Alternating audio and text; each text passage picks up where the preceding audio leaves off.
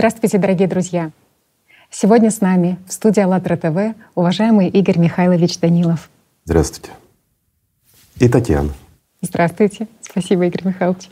Игорь Михайлович, вот в прошлой передаче «Знамение» мы подняли очень много крайне важных тем, и в том числе говорили о послесмертной судьбе человека. И вот сегодня, по просьбам очень многих людей, мы бы хотели именно на эту тему поговорить расширенно и более детально, потому что тема эта крайне важна, и когда человек задумывается о послесмертной судьбе человека, то он неизбежно задается вопросом, а собственно ради чего же все-таки я живу? И вот каждый из нас, в принципе, задавался этим вопросом, а существует ли жизнь после смерти? Ну вот, вспоминая опыт себя и других людей, безусловно, когда есть отсутствие знаний, то возникает какой-то страх и дальнейшее избегание любых размышлений и рассуждений на эту тему. И плюс ко всему в обществе, при общении друг с другом, как вот еще совершенно недавно не принято было говорить о душе, так и не принято говорить о смерти. И в основном слышишь, слушай, ну давай не будем портить праздник жизни, то есть давай о чем-то хорошем поговорим. И в принципе, ты понимаешь, что и смерть каждый понимает по-своему, потому что для тех же атеистов смерть — это полное исчезновение, какой-то распад. Не только для атеистов. На самом деле смерть мы не воспринимаем. Мы понимаем, угу. мы осознаем, что да, смерть неизбежна, все умирает. Но то, что умрем мы, мы этого не понимаем. Мы не хотим этого понимать и признавать этого не хотим, хотя осознаем. И вот почему, когда человек побывал на похоронах, там близкий родственник, знакомый, неважно, но побывал. И когда сталкивается со смертью, ну, возникает внутренний страх. У всех. Так и есть. Потому что реальность, она выбивает из нашего комфорта. Мы создаем себе в своем сознании зону определенного угу. комфорта, в которой мы чувствуем, что ну все будет хорошо, что мы неуязвимы, мы не умрем. Ну да, тело умрет, и мы умрем. Ну это так, сон, забытье, ничего страшного не будет. А то, что вот послесмертная судьба, там ад, рай, ну это как бы религиозные сказки. Так думают даже очень многие из тех, кто считает себя верующим. Все надеются, что их это не коснется. Угу. Действительно, такая самоуспокоенность у людей существует, что, ну вот в частности, в тех религиозных воззрениях, где говорят, что в принципе и дальше может быть продлиться. Смерть — это всего лишь такой этап к новой земной жизни в теле, где ты будешь развиваться дальше. Вот они говорят, ну а чего бояться смерти? Реинкарнация, да? Да, да. Ну, чего же я бояться? Ты же дальше будешь управлять своей жизнью, так а же жить, ты не как помнишь и раньше. прошлой жизни? Где твой опыт да, прошлой да. жизни? Ведь каждый раз мы совершаем массу ошибок, да, получается, угу. исходя из этой теории. В чем смысл? Ну вот некоторые утверждают, что развивается душа. Угу. Значит, душа, она проявляется здесь незрелая, потом она зреет, развивается, и с каждой жизнью она обретает определенный опыт. Ну, это же все сказки. Парадоксально, частица Конечно. Бога и. Частица Бога, угу. и она несовершенна, и она должна здесь развиваться. Но есть еще точка зрения, что это очищение души, что вот душа. Она грязная была, да? Ну. Часть Бога, она грязная. Ее надо очистить. Да? А потом сказки рождаются, что после смерти ну, душа стучит зубами, скрипит ребрами. Душа зубами стучит. И от чего ее нужно очищать? Mm. Вот мало кто задумывается, а вообще с откуда это идет и чья это идея? Вот такой образ придавать душе. Все понимают, что душа — это тот дух, который вдыхает Господь, да? Угу. Это то, что нас делает частью мира духовного, определенной частью. Наделяет нас той божественной искрой. И вот эта божественная искра, она настолько недоразвита, она настолько грязная, что ее надо очищать, что ей нужна масса там реинкарнации, или нужно вымаливать у Бога прощения для души, да? Подмены не видите, друзья? Кто, кроме сатаны, может вкладывать такое в головы людей? Никто. Душа — это часть мира духовного. Это часть самого Бога. Даже ваши религии об этом говорят. И получается, что она несовершенна, Бог несовершенен. Так кто тогда совершенен? Шайтан, дьявол. И принимая вот это, люди, которые называют себя верующими, ведь они получается, принижают Бога. Так в кого они тогда верят и кому они тогда служат? Они возносят шайтана выше Бога. Разве это верующие люди? Ну, простой вопрос. И, к сожалению, очень много такого. В вопросах послесмертной судьбы настолько все, я бы сказал, искажено, так культурно, переделано и специально от страха, от непонимания, ну чаще всего специально, что на сегодняшний день действительно неудивительно, что люди боятся говорить об этом, потому что говорить им не о чем. Угу. Просто незнание, что происходит. Хотя, опять-таки, в древности люди знали, что происходит, почему и как. Это естественный физический процесс. Он абсолютно естественный. Ты знаешь, как яблоко, падающее на голову, угу. вот Ньютона вспомним. Яблоко, если человек сидит под яблоней, оно отрывается, оно упадет ему на голову, вне зависимости, какой он национальности, какой он вероисповедания, да? Любой человек, сидя под деревом, под яблоней, если яблоко падает точно ему на голову, оно упадет. Почему? Законы физики, друзья. И здесь банальные законы физики. Ну, Здорово, то есть для ну, всех нам одинаково. Не угу. Ну нам же этого не хочется, понимаете. Получается, что в одной религии оно должно происходить угу. так, в другой религии оно должно происходить так. А вот яблоку, ему, честно говоря, ну как-то все равно.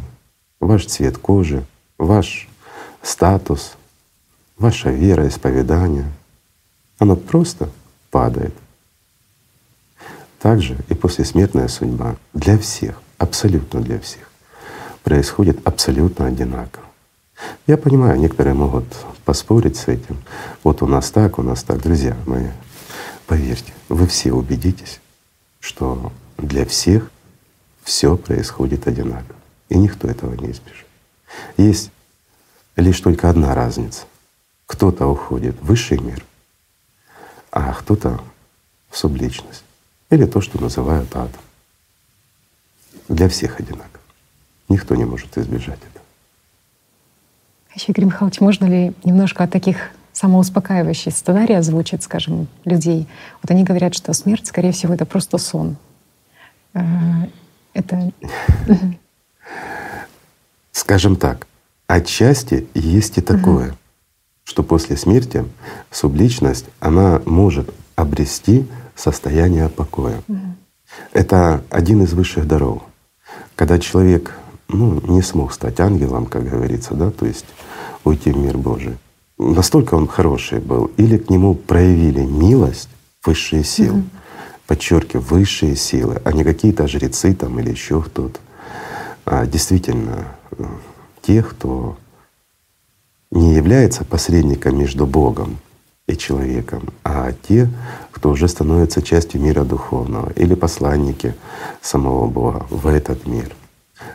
И вот они могут дать покой человеку, или человек может заслужить этот покой сам своими духовными стремлениями.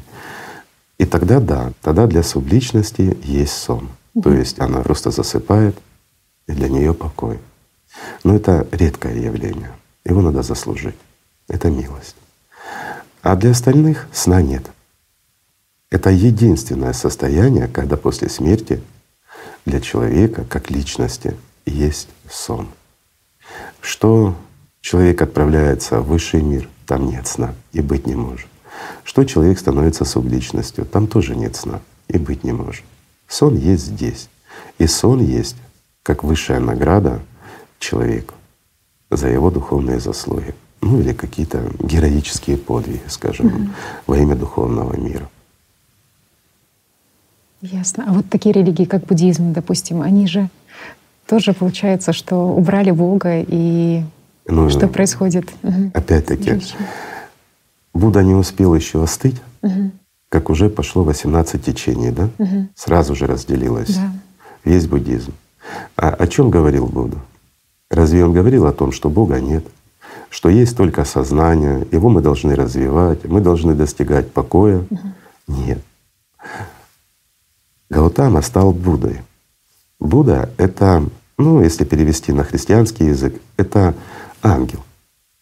осознанный ангел, оставшийся в этом мире на служение. То есть он мог уйти в тот момент, когда на него снизошло это озарение. То есть он мог легко уйти в тот мир, но он остался. Остался для того, чтобы передать эти знания людям. Почему? Он находился в поиске ответов не только для себя, но и для людей. И он действительно любил людей. И он действительно считал проблему смерти очень острой. И именно вот эта проблема смерти, она сделала из обыкновенного человека, ну он не совсем обыкновенный был, он из состоятельной семьи, неважно, но он был человек. Так вот, из обыкновенного человека вот этот поиск привел к тому, что он стал Буддой. Более того, он остался здесь и учил других, как стать свободным, как обрести жизнь. И он учил тому, что это легко. Он учил тому, что человек должен уйти в другой мир, мир Божий, высший мир. Но его последователи потом все интерпретировали и рассказали, что человек должен достигать чего? Покоя Покой. в своем сознании. И что гораздо важнее — сознание. Его мы должны усмирять, тренировать и развивать. И тогда мы обретем свободу сознания, мы сольемся там в нирване, обретем покой, в радости и все остальное. То есть, ну, если упростить то, что сделали, это не держи в себе плохого, вообще ничего. И чем ты являешься, тем ты и будешь. То есть, если тебе не было за жизнь ничего плохого, то плохого с тобой ничего не случится. То есть ты обретешь покой. Это изучение Будды, как человек может стать ангелом. Сделали, как человек может стать спящей субличностью. Оно того стоит? Ну да. Когда, ну, знаете, вот проще скажу, стать духовно свободным — стать Буддой, ну, Бодхисаттва имею в виду, стать ангелом, если говорить христианским языком, или войти в высшее общество, как завещал великий пророк, да, гораздо проще, чем пройти путь буддиста, чтобы обрести покой для своей субличности. Ведь ты не обретешь жизнь таким образом. Зачем тратить жизнь на пустое? Ведь что такое покой? Покой — это, это замечательно. Нет мучений, нет страданий, угу. но нет жизни. Смерть вторая всех постигнет, получается, что? Конечно. Угу. Но здесь есть еще один вопрос. Вторая смерть, она страшна для субличности, угу. но для спящих нет. У них нет страха. Они просто спят. Это такой наркоз своего рода. А вот еще, Игорь Михайлович, когда опираясь на околосмертный опыт людей, особенно тех, кто был в состоянии клинической смерти, люди, когда описывают, что они чувствуют свободу, они испытывают там какую-то легкость, парение в небесах, встречаются с родственниками умершими или с другими людьми. И вот люди тоже, в принципе, самоуспокаиваются, что и они после, после смерти, смерти испытают все подобное будет хорошо, состояние. Их там встретят, поведут. Угу. За что? За какие такие заслуги? А почему образуется вот этот опыт? Угу. Этот опыт — это не что иное, как легкий астральный выход с активностью нашего вторичного сознания. Угу. Ведь человек, когда покидает тело, а душа еще остается. То есть это клиническая смерть, ну, когда послабляется скажем так, наша конструкция, если вот называть угу. языком, извините, немножко таким языком, более понятным для некоторых людей. У человека есть тело, есть энергетическая конструкция человека. Но с этим не поспоришь. Почему? Потому что если мы возьмем вот опыты Кирлиана, там видно, когда часть даже листа убирается, а в особых условиях в эффекте в этом Кирлиана мы видим целостный лист, то есть мы видим энергетическую конструкцию самого листа. Человек также имеет энергетическую конструкцию, довольно сложную. Эта конструкция, она необходима для того, чтобы мы были людьми. Она, кстати, отличается от животных кардинально. Почему? Потому что у человека есть то, что мы называем душой. Поэтому и конструкция немножко другая.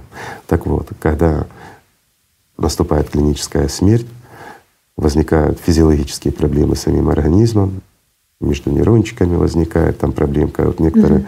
нейрофизиологи, в частности, они говорят, что это эффект кислородного голодания головного мозга. И вот здесь у нас происходят вот эти чудеса на уровне сознания. Нет, друзья.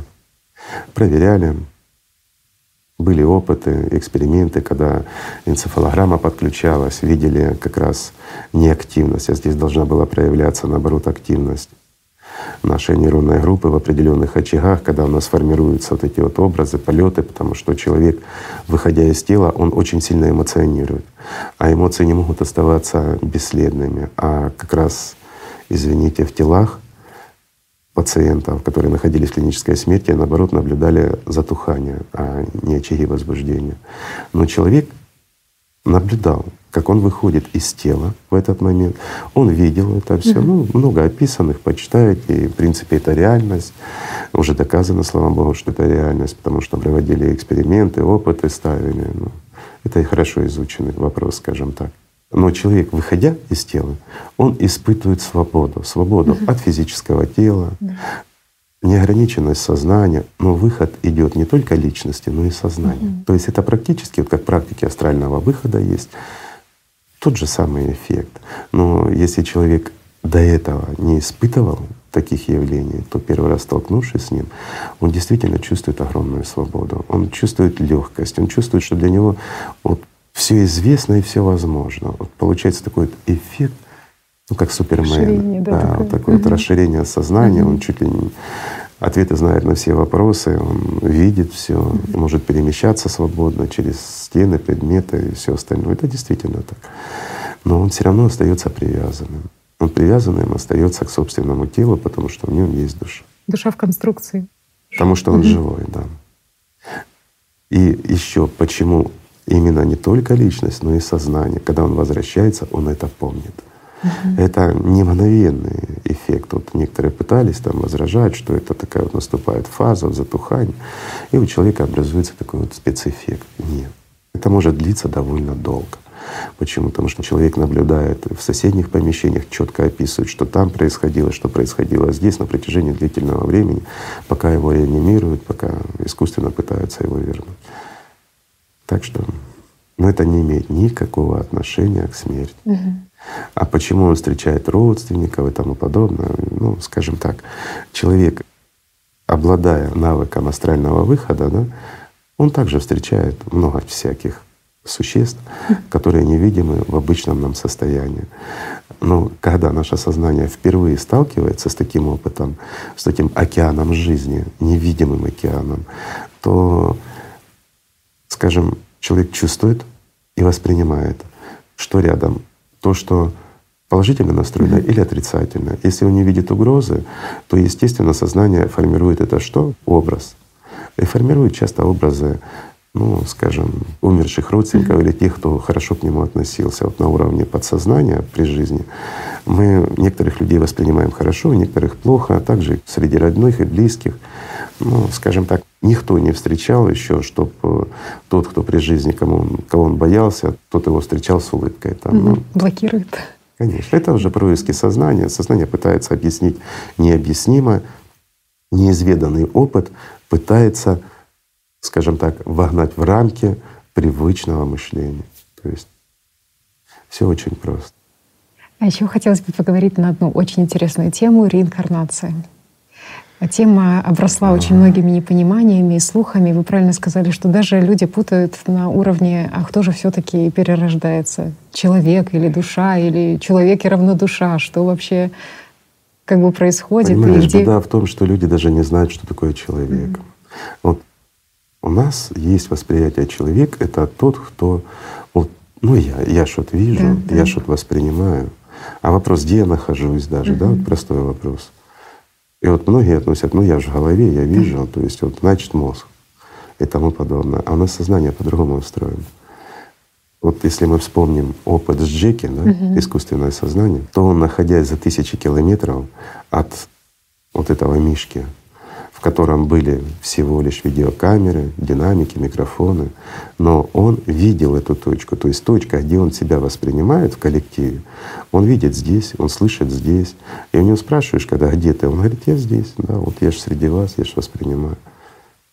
Но он-то находился за тысячи да. километров. Ну это, кстати, очень интересная тема, потому что, ну вот ученые, допустим, на сегодняшний день, они выступают с такой идеей, что идея реинкарнации, она как бы антинаучна. Но в то же время, как объяснить, что те же детки маленькие да, ошарашивают своих родителей тем, что они только научились там буквы в слова складывать, слова в предложения, а уже рассказывают опыт э, глубоких стариков, либо зрелых людей, опыт, э, который не могли даже Да, получить да. сами эти детки. И зачастую рассказывают в подробностях, это легко проверяется, и много раз проверяли, и изучали это все. Это действительно так. Вопрос в другом. Почему ученые не поднимают этот э, вопрос и не освещают его довольно широко? Ну, во-первых, они задаются как бы вопросом, а что это за перенос воспоминаний? Но тут же вопрос тогда, где Подожди, хранятся воспоминания? Все очень просто. Угу. Ведь много таких фактов было и очень много изучалось, и оно подтверждалось. Никак ребенок не мог узнать о прошлой да, жизни, да. допустим, своей, скажем так. Абсолютно доказательные факты. Конечно, он узнавал родных, близких, друзей, он рассказывал подробности, да? Да. И это все в действительности проверялось, и угу. действительно так. Вопрос, почему ученые это не подтверждают? Почему они говорят, да нет, реинкарнация не существует? Мы же знаем, кто такие ученые современные. Это люди, которые загнаны в рамки и ограничены определенными условиями. У них нет свободы. Это не созидательное да. общество. У нас, друзья, потребительский формат, поэтому здесь все мы зависим от чего-то. Потому что кушать хочется. Извините, но это правда. Ведь этот вопрос тщательно изучался, детально и много раз. Но до сегодняшнего дня, говорят, реинкарнации не существует. Почему?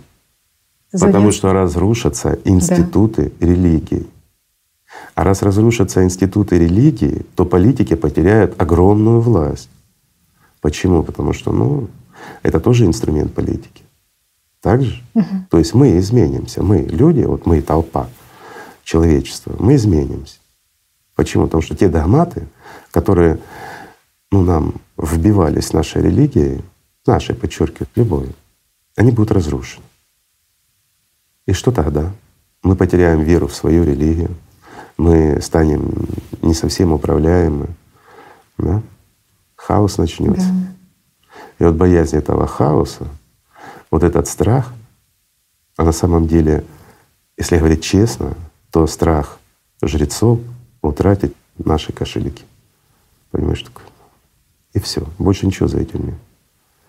То, что вот перед этим я рассказывал, что мы будем неуправляемы, мы потеряем веру, да не потеряем мы никакой веры, ничего мы не потеряем. Наоборот, это нам лишь покажет и расскажет, как устроен мир. Это наоборот, нас, атеистов, сделает людьми верующими. Это сделает нас гораздо лучше, чем мы есть сейчас, потому что заставит нас задуматься о неизбежном. Так же? Сделает свободными Ведь, от друзья сказок. Мои, жизнь быстро проходит, и надо думать о будущем. Об этом говорят все религии. Разве не так? Так. Только говорят не то. А вот эти опыты, вот эти практики, которые отвергают на сегодняшний день, да, они как раз и показывают те реальности, которые происходят. Так что вопрос простой. Угу. И вот мне интересно, почему, к примеру, в том же христианстве сейчас так вот прям, ну, скажем так, аккуратненько противостоят вопросу реинкарнации. А вот у меня вопрос. Современные жрецы утверждают, что реинкарнации нет частности в христианстве. А Иисус Христос рассказывал об этом процессе. Иисус Христос. Тот, на чьем имени была построена данная организация. Тот, кого мы как христиане любим. Тот, через кого мы хотим обрести наше спасение после смерти. И вот вопрос. Так кого мы любим и кого мы слушаем? Иисуса Христа — или людей, которые, извините, через 500 лет, вдумайтесь, через 500 лет после ухода Иисуса Христа они официально запретили реинкарнацию. Разве не так? А почему истинные ученики Иисуса Христа, они знали о реинкарнации? Разве не так?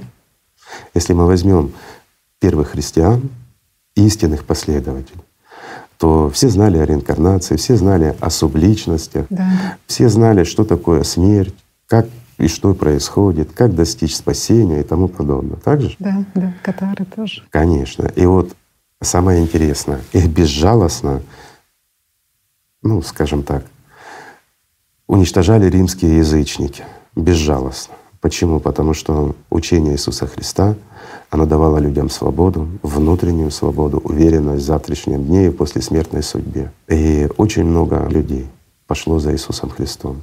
Но потом, когда они устали бороться, власти, да. и видели, что это бесполезно, они приняли решение создать, а, ну, скажем так, официальную религию. Они ее создали. И вот самое интересное, те язычники римские, воины, которые уничтожали христиан и истинных последователей Иисуса Христа, они вдруг стали все христианами и начали бороться с кем? С язычниками, угу. сектантами, то есть с истинными последователями Иисуса Христа. Разве не так? К сожалению, так. Да. И вот здесь простой вопрос. А кого мы любим и кому мы служим? Сыну Господнему или бывшим язычникам? Извините за остроту вопроса, но это касается как раз после смертной судьбы. И без этого ответа, за кем ты идешь, за бессмертным, за тем, кто вечен, или за смертными, которые не знают жизни. Ну, они просто знают, как красиво тебе рассказать сказку. Кого ты любишь? Иисуса Христа? Ты верный Ему? Или ты верен, ну, просто людям, которые много рассказали, написали и исказили все, что говорил Иисус Христос. Или я не прав? Прав. Вот честно скажите, да. прав или не прав? Ответьте себе. Я понимаю, это вызовет некоторых ненависть ко мне, к моим словам. Но это же правда. Это действительно правда. Те же катары говорили, что и ведь ада как такового не существует, что Конечно. ад — это и есть постоянное возрождение в новом теле. Вот это само по себе и есть ад. Если мы возьмем апокрифы, угу. а их писали как раз ученики Иисуса Христа и истинные последователи. Ведь Иисуса Христа слушали очень многие люди, очень многие люди. Так же? Угу. И вот многие делали запись. А то, что мы видим, что было взято в Библию, извините, четыре Евангелия, которые слово в слово повторяют очень маленькие действия, и одни и те же. И почти нет слов Иисуса. Почти нет. Почему? И почему в апокрифах очень много того, что говорил сам Иисус Христос? Все понимают. И если бы это правда, эта истина была взята в Библию, то нельзя было бы построить ну, государственную религию. А это, извините, инструмент власти. Ну какая власть, если он призывал любить, если он говорил, власти быть не должно. Никто не должен быть выше, ниже. Все равны. Ну. И многое другое. И вот как раз в апокрифах и рассказывается о послесмертной судьбе со слов самого Иисуса Христа, подчеркиваю, с Его слов. Рассказывается и о субличностях, и о многом другом. Поэтому я ничего от себя не говорю. Сейчас все, что я рассказал, это правда. А можно зачитать некоторые моменты из апокрифа? Пожалуйста, да. Это апокрифиана о реинкарнации, в принципе, можно сказать так. Это диалоги с Иисусом Христом о спасении. Тогда я спросил Христа, «Христос, все ли души смогут вознестись к этому чистому свету?» Он ответил следующее. «Те, на которых снизошел Дух жизни, смогут соединиться с этой силой и спастись поскольку они не интересуются ничем, кроме нетленного собрания, и заботятся только о нем, уже сейчас освободившись от злобы, зависти, страха, страсти или алчности. Их заберут и примут проводники, которые доставят их в те пределы, где живут бессмертные и откуда звучит призыв. Все претерпевая и все снося, они стремятся выиграть это состязание и унаследовать вечную жизнь. А дальше задают вопрос, а что же будет с теми, которые ничего не знают? Что будет с их душами и куда они отправятся? И Христос ответил, противодействующий дух полностью завладел этими душами, и они заблудились. После того, как такая душа обнажается, Он передает ее тем силам, которые служат Архонту. Он снова налагает на них оковы и до тех пор, пока они не выйдут из забытия и не получат знания, так достигнув совершенства и спасения. Я спросил Христос, а как же душа может снова умолиться и возвратиться в естество своей матери или в человека? И Христос ответил, «Воистину, ты блажен, ибо ты понял, эта душа вручается другой, в которой есть дух жизни, и спасается через него, и более не перерождается». В принципе, вот информация об этом есть. Но еще был момент, когда спрашивали. Я, я тебе хочу сказать, что многие люди этого не поняли. Вот давай сначала. Угу. Тогда я спросил, Христос, все ли души смогут вознестись к этому чистому свету? Он ответил следующее. Те, на которых снизошел дух жизни, смогут соединиться с этой силой и спастись. Стоп. А, что это означать может, да? Слияние личности с душой. Совершенно правильно. И те, на кого снизошел дух жизни. То есть, если человек стремится к Богу, если он действительно ну, не на словах, а на деле, и он работает в духовном плане над собой, и он как личность сливается с душой. И вот тогда он обретает что? Он обретает жизнь. И вот здесь как раз вот со слов Иисуса Христа как раз и говорится о процессе, который человек должен пройти, над которым он должен работать сам, и ни один жрец за него этого не сделает. Никто не сделает за него. Он, как личность, своим выбором. Он должен обрести этот дух жизни. Что такое дух жизни? Вот простой вопрос. Любовь Божья. Любовь Божья. То есть это «АЛЛАТРА». Ну, если мы говорим опять, вот некоторые сейчас, ой, опять «АЛЛАТРА». Ребята, «АЛЛАТРА» переводится как «любовь Божья». Это дух жизни. По-другому, если сказать, как говорили вот в те времена, да? А до них говорили «АЛЛАТРА». Поэтому мы говорим всего лишь, используем эпитет на одно и то же явление, скажем так, более древнее. А тот, кто вас дергается, вот это и есть тот шайтан, который вас ведет в другое состояние, не в жизнь, а в смерть. Когда вы слушаете его, то вот такого вот явления, как слияние вас как личности с душой и обретение жизни вечной не получится. Почему? Потому что преградой здесь является шайтан. В буквальном смысле слова. То есть вы сами, как мелкий эгоист на уровне первичного сознания, слушаете как раз того, кто удобен для сознания, но не удобен для вас, как для личности. Давай дальше читаем.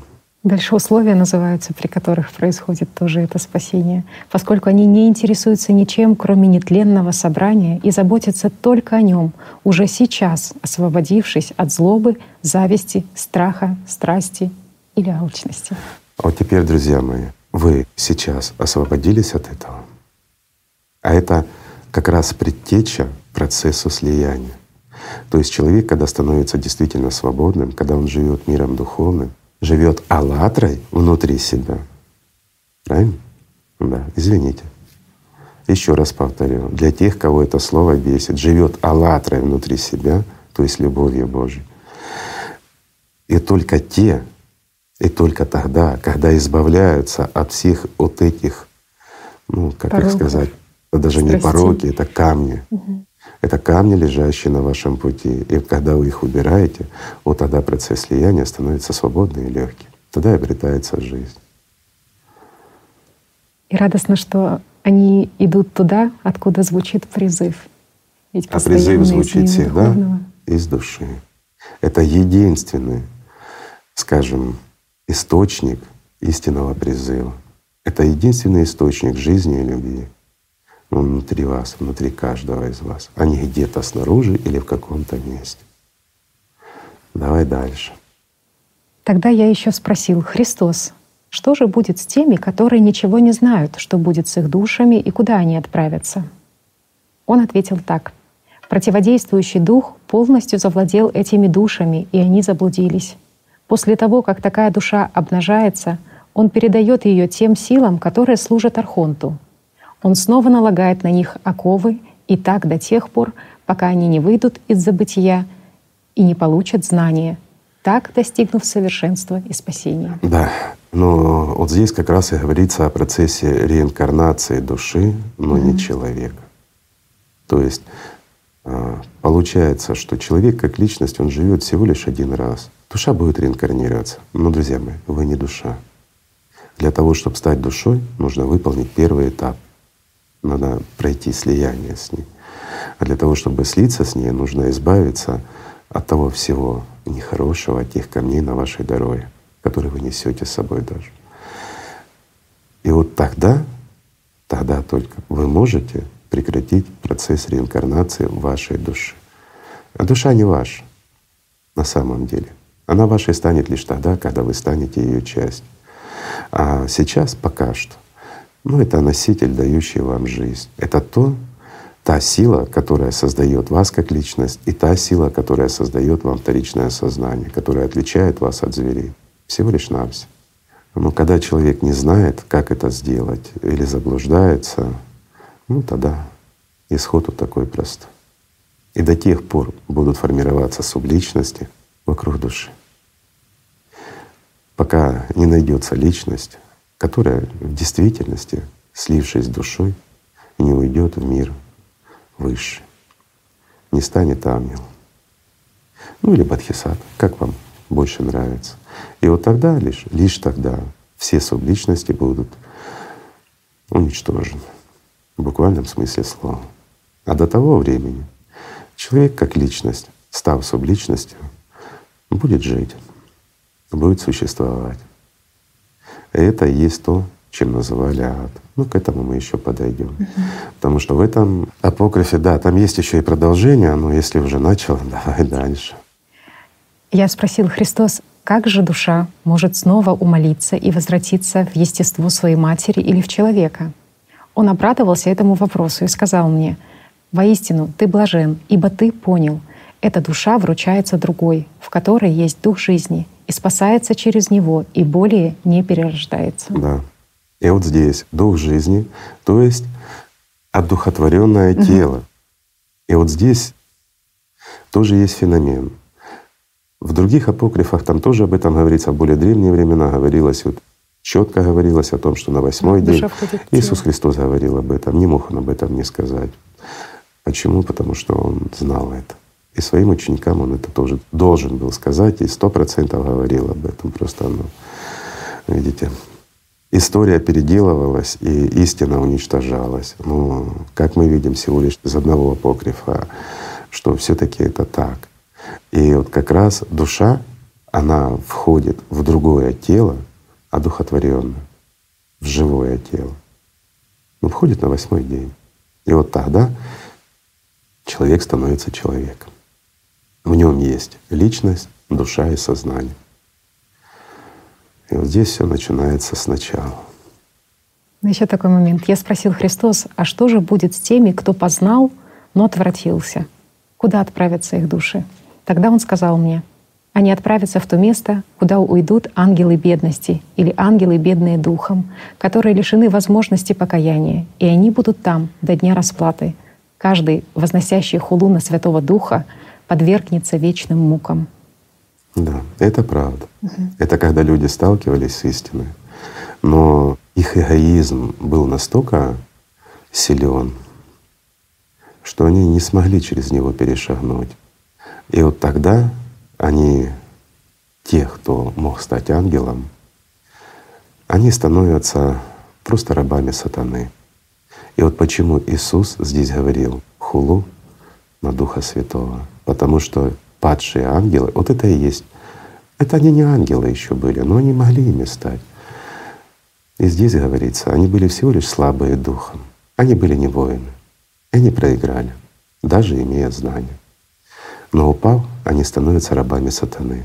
И они обязательно, подчеркиваю, обязательно, и это подчеркивает сам Иисус Христос, начинают хулить на Духа Святого. На Духа Святого. И он сказал, и дальше, что будет с ними. Но я хочу сказать, что есть и те, кто падал, но имели мужество в себе увидеть действия сатаны, отойти от Архонта и вернуться опять в любовь Божью. и обрести ангельский чин. И такие есть. В истории всякое бывало. Но Иисус говорил как практик. То, что чаще всего происходит. Человек, прочувствовавший этот процесс, но проигравший эгоизму, обязательно начинает противостоять Богу и Духу Святому. В христианстве еще был Климент Александрийский, который тоже, в принципе, говорил о этом процессе перерождения души как наказание за грехи.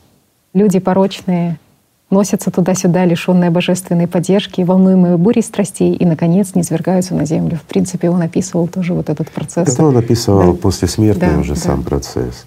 Ну и такого ж много в действительности много. В том же исламе тоже есть же аят, в котором говорится о том, что всякий раз, когда кожа грешника приготовится, то мы заменим mm ее другой кожей. И тоже есть же у людей недопонимание, что это за другая кожа, которая будет меняться. Ну, пророк тоже рассказывал mm-hmm. о реинкарнации, о многом другом, но после его смерти многое начало переделываться, к сожалению. И когда уже настало время, и они начали писать Коран, описали его люди, вспоминая о том, что говорил пророк — ну и опять-таки они даже наняли человека специально, заплатил ему дорого, который составлял это все. Что-то брали, что-то не брали. Но брали то, что, что они считали нужным. И вот вопросы даже реинкарнации многие были упущены. Но тем не менее очень много вошло. О субличностях вошло все таки Они смогли они это убрать. Опоминание умерших, то есть что нельзя их кормить. Угу что это плохо, тоже вошло. Ведь э, сам пророк, что греха таить-то, он первое время пытался помогать тем, кто умер. Угу. Ну, пока на него не снизошел, а я. Молился. Ну, это интересный да? был, да, тоже. Чтобы помочь. Это его опыт. Угу. Ну, он был хорошим человеком, и он пытался помочь даже врагам, тем, кто его ненавидел. Даже за них пытался молиться, чтобы помочь им после смерти. Но да, действительно, эта информация сохранилась в исламе, в Коране в частности. Сура 9, аят 84. «Никогда не совершай намаз по кому-либо из них и не стой над его могилой, ведь они не уверовали в Аллаха и его посланников и умерли нечестивцами». Здесь mm-hmm. есть смысл упоминать и молиться о том, кто взошел в высшее общество, бессмысленно, mm-hmm. потому что ты здесь. А молиться и упоминать о нечестивце — это растрачивать жизнь. Тоже бессмысленно. В принципе, в том же исламе есть такое течение мутазилиты. Мутазилиты. Да, которые твердо стоят на том, что это бесполезно, в принципе, молиться за умерших, потому что каждый сделал свой выбор при жизни. Но они правы, и несет потому что даже сам пророк получил этот опыт. Угу. Ведь пророка попросили, пришли помолиться за его врага, которого он оставил в живых, и он согласился. И Амар ему сказал, ну, пророк, неужели ты будешь молиться за врага Аллаха? Ведь сказано, что если ты там 70 раз даже Даже если 70 раз помолишься, да. Ему это не поможет. Он говорил, ну если превысить 70 раз, Аллах простит их, то тогда следует так поступить. И тогда он действительно стал молиться за вот этого, скажем, врага Аллаха, за лицемера, за его... Но он был не просто враг Аллаха, он был враг еще и пророка. Да, Он очень много на него грязи лил. Ну, он был просто человеком который ничего не понимал, не чувствовал, но стремился к власти. Поэтому он и ненавидел пророка. Он ненавидел пророка за то, что его любили люди. Но пророк был пророк, и он все равно любил его. И в действительности пошел, и в действительности молился. Разве не так? Да. Вот этим пророк и отличается от людей. И именно вот такие качества они отличают живых от мертвых. Никогда подражают, а в душе ненавидят. А когда действительно изнутри это идет, не на показуху, не для людей, а по велению души. Вот тогда это правда. Но тем не менее, он же пошел и молился, он да. попробовал. Ну, получил. Ну, получил аят. Да, получил аят. Да. Вот поэтому и пришел к нему аят, что А мертвых молиться нельзя. И совершать намаз на могилах — это грех. И вот благодаря его этому опыту Мгм. все мусульмане получили это разъяснение и понимание. Но вопрос в другом, а исполняют ли? И вот здесь уже мы опять сталкиваемся, да? Да, да, ситуации разные, потому что все делятся на разные течения. У одних так принято, у других так принято. Подождите. И в христианстве, и в буддизме, везде так. А разве пророк разный? Извините, пророк, он алмаз, он не бриллиант, чтобы подсеивать разными гранями. Одним одной гранью освещать, другим другой. Он цельный, он настоящий. И он один для всех. И свет его — внутренний свет.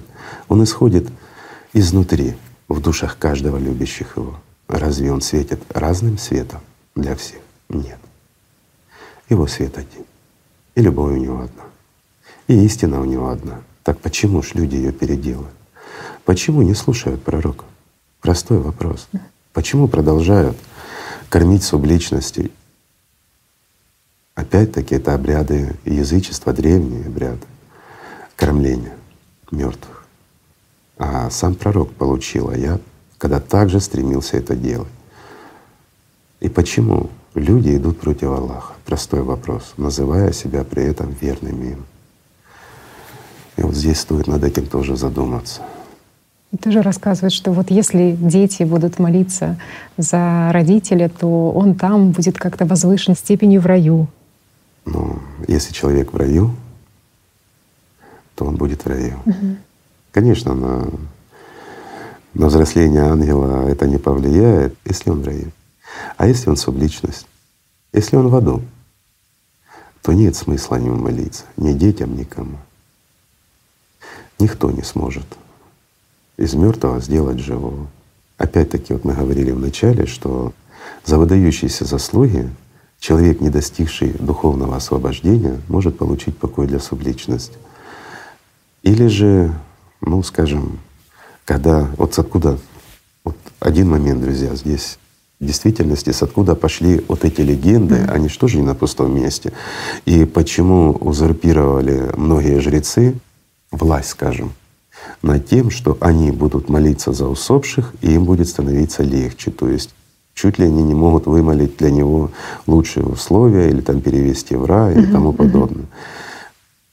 А на самом деле только высшие существа, к которым приравняли себя жрецы, они могут дать, опять-таки, не перевести, подчеркиваю, мертвого сделать живым не могут. Это его выбор. Но не могут по просьбе родных и близких его детей дать ему покой. Даже если он этого не заслужил и уже мертв, но заслужили его дети, или они делают что-то огромное и хорошее для мира духовного. Они действительно от всей души. И вот тогда прощение может быть благодаря родным и близким. Но кто это может сделать? Разве жрецы? Нет. Э, А у нас же опять-таки приравняли себя, возвысили. Ведь Иисус Христос же был? Был. Были его верные ученики? Были. Но другие приравняли себя к ним. И что у них якобы по наследству, знаете, Мгм, это как, апостольское ну, преемство. я не знаю, как картина какая-то по наследству передается, или там, ну, я не знаю, что, ваза хрустальная, да, ну, или, или еще что-то. Вот по наследству просто передается. Так и это. Они передают по наследству эту силу и способность якобы прощать. Как может мертвый что-то сделать для мертвого? Простой вопрос. Облегчить жизнь мертвому, когда сам в худшем состоянии. Разве это возможно? Мгм. Вот здесь как раз и говорилось о том, что живые, действительно живые, которые в служении, не просто живые, а в служении, вот они могут, вот истинные последователи у него были среди его апостолов действительно те, кто могли это сделать. И потом, конечно, были, скажем, люди, достигшие очень высокого уровня духовной свободы, которые не просто освобождались, но и служили здесь, те тоже могли помиловать. Но не они миловали, Господь миловал, а они лишь могли донести Ему. Вот в чем смысл. А сейчас любой жрец тебе сказки расскажет. Но тут опять-таки есть механизмы, которые легко проверяются, стало ли субличности легче или нет. Конечно, не станет. Поэтому ответственность на каждом лежит. Ну, ну знаешь, зато родне как-то да. оно. Вот, ну, если вот действительно, вот, ну, все ж мы люди, все ж мы человеки. Умер родной, близкий, дорогой тебе человек, mm-hmm. ты заботишься о нем, хочешь как-то помочь. Ну, при жизни не помогал, забывал, даже позвонить не хотел. Mm-hmm. А потом вдруг такая совесть начинает мучить. Почему? Потому что он приходить начинает, дергать начинает внутри тебя сознание. Почему? Ну, ж тяжело. Вот они хватаются мертвые за живых, начинают напоминать о себе. А человек чувствует как угрызение совести, он хочет помочь. На самом деле он подсознательно хочет избавиться от него, сделать что-то, откупиться. Живой пытается откупиться от мертвого и платит жизнью за это. Ну, а сам не знает как и не умеет, да и нечем. Вот и прибегает к помощи магов, жрецов. А на самом деле, что жрецы, что маги, одно и то же. Чем они помогут? Ничем, когда сами такие. Ну, человеку вроде как легче становится. Ну да, не отпускает очень многих людей вот эта забота и проявление и любви к своим один, родственникам. А, есть один еще очень интересный момент. Почему легче становится? Потому что в действительности, когда мы вспоминаем мертвого, его образ, беседуем, помогаем, ну или как бы даже если вот мы пришли к жрецу или к магу, дали денег, попросили там помолиться или провести какой-то обряд, ритуал, еще что-то, мы совершили определенное действие, и какое-то время нам становится легче, у нас, как говорят, вот на душе легче стало, да, вроде как совесть не мучает. А на самом деле мы совершили огромное действие. Мы о нем думали, мы о нем заботились, мы вкладывали часть своих средств, и там времени и все остальное. То есть мы живым делились с мертвым. А для них это как пища, потому что они получают часть этой энергии, и для них действительно вот какое-то время становится легче, спокойнее. Но опять-таки, чем больше мы их кормим, тем они сильнее становятся, тем растут их аппетиты. Разве ваши не растут? Сколько бы вы ни зарабатывали, вам всегда мало, да, хочется больше. Сколько бы вас не любили, не носили на руках, вам всегда мало, хочется больше. Ведь мы ж не меняемся после смерти. Все наши привычки, жадность, алчность, зло, все остается с нами, и хитрость тоже. И что мы начинаем? Став субличностью, мы начинаем напоминать о себе живым. И чем больше нас кормят, тем больше мы напоминаем. И сколько мы знаем случаев, которые доводили живых до того, что они уходили намного раньше. Масса, да? Практически в каждом роду это есть. И практически у каждого есть подобные знакомые. Где-то у кого-то это случалось. Вот относительно этого кормления субличности интересно, что в тюркско-монгольских верованиях тоже нашлось такое, что субличности мертвые живут в подземном мире до тех пор, пока они их помнят. И вот пока совершают Конечно. вот эти молебные, поминальные, до тех Я пор… Я по-другому скажу. Ясно. Живут хорошо, пока о них помнят. Угу. Это все равно хорошей жизнью не назовешь, но они живут лучше тех, о ком не помнят. Почему? Еще, Потому еще что не получают сил. Да, да. Причем так и указано, что они получают яство в этот момент. Да, То есть, когда происходят еда. праздники, вот эти Конечно. поминания. Мертвых. А праздники поминания, угу. да. Когда мы тоже едим, получается, они едят вместе с нами. Угу. Да, только мы едим еду земную, а они едят нашу жизнь. Это угу. тоже правда. Иисус Христос по этому поводу хорошо сказал: пусть мертвые заботятся о своих мертвецах. А ты говорит, пойдем со мной. А живые пусть идут со мной. Так кому мы будем верить? Иисусу Христу? Или посредникам, которые просто на этом хорошо зарабатывают? Знаете, как с миру по нитке. Вот и ответ. Еще такой вопрос о перекладывании ответственности на кого-то в плане духовного спасения. Ну вот если опять мы возьмем перекладывание ответственности, да, из-за чего? Вот нам нужны посредники. Почему нас приучили к ним, и мы так охотно? Мы ж давайте честно говорить, мы всегда готовы переложить ответственность на кого-то, в том числе и за нас, в том числе и за наше духовное спасение. Мы с большим удовольствием перекладываем на кого-то ответственность, чтобы за нас кто-то там что-то сделал хорошее, чтобы за нас кто-то помолился, да? Угу. А чего ж мы не перекладываем ответственность, чтобы за нас кто-то покушал и попил воды? Простой вопрос. Сами так кушаем, да, и водичку пьем. А это ж одинаково. Если он за нас молится, то он за нас ест мы от этого сытыми станем. Или Он за нас пьет, мы что, друзья мои, мы перестанем жажду испытывать? Давайте быть честны. Еще интересный вопрос, а кто для личности является родственником? Для личности или для человека? Для человека, можно сказать. Для ну, личности давайте. А, для личности. Это разница большая. Да. Ну давай ответим. Кто для человека является родственником? Его близкие по крови, родственники. То есть там, где вот генетика замешана, по крови. Угу. А для личности? И вот здесь ответ совершенно другой. Для личности родственники все. Почему? Потому что в каждом человеке есть душа.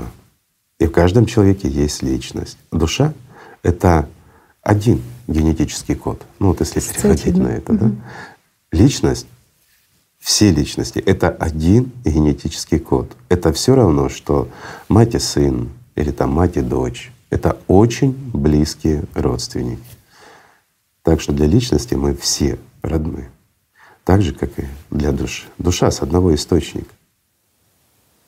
Еще есть интересный момент в Библии, в Евангелии от Марка, в третьей главе, там, где к Иисусу однажды, когда возле него было очень много людей, пришла матерь его, братья и сестры mm его и попросили его выйти. Э, вот Хороший ответ. Иисусу передали. Вот как раз ответ для личности. Угу. И вот здесь как раз говорил Христос. Ну расскажи, напомни.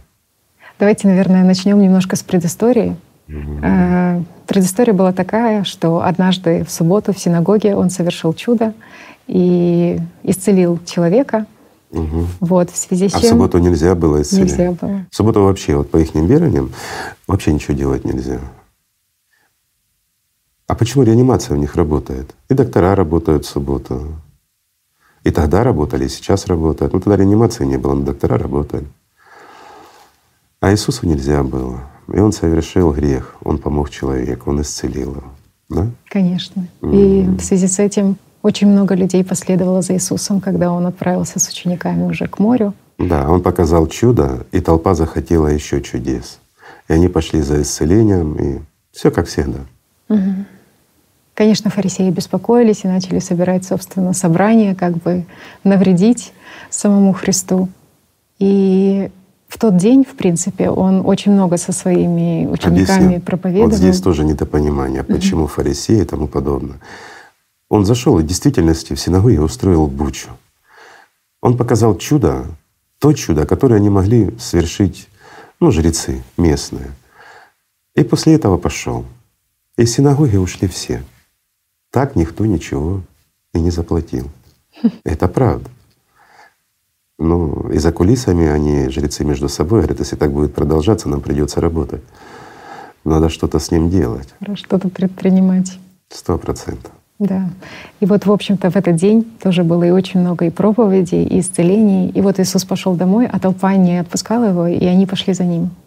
И в тот момент, в принципе, шумиха уже поднялась, и донесли, что и матери его, что что ваш сын с ума сошел. Да, что он вышел из себя.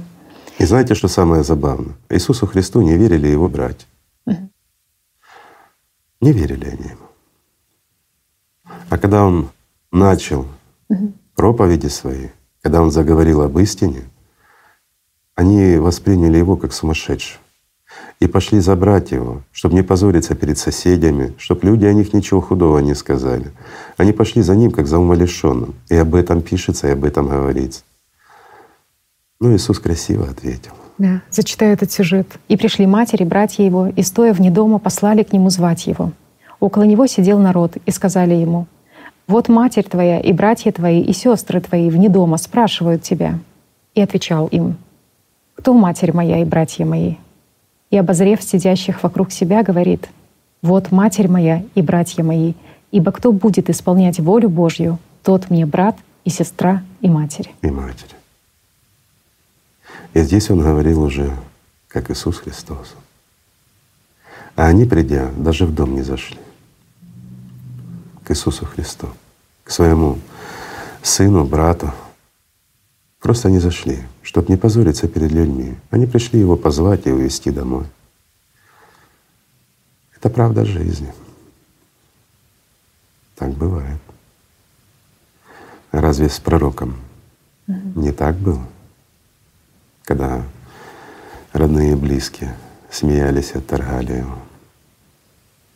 Нет пророка в своем Отечестве, да. И об этом сказал Иисус Христос. Угу.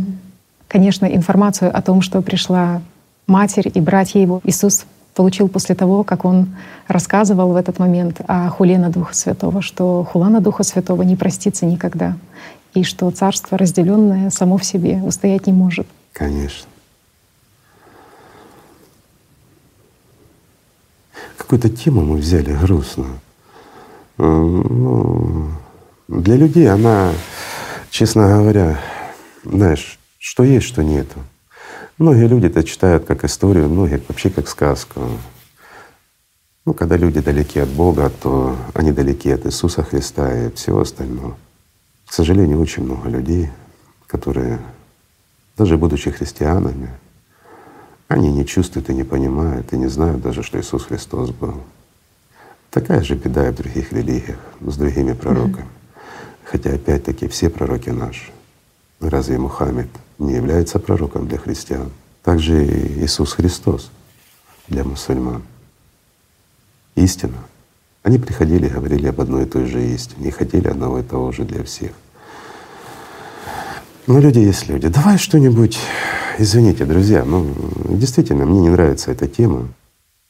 Мы колышем то, что показывает правду, оголяет ее, оголяет суть нашего человечества.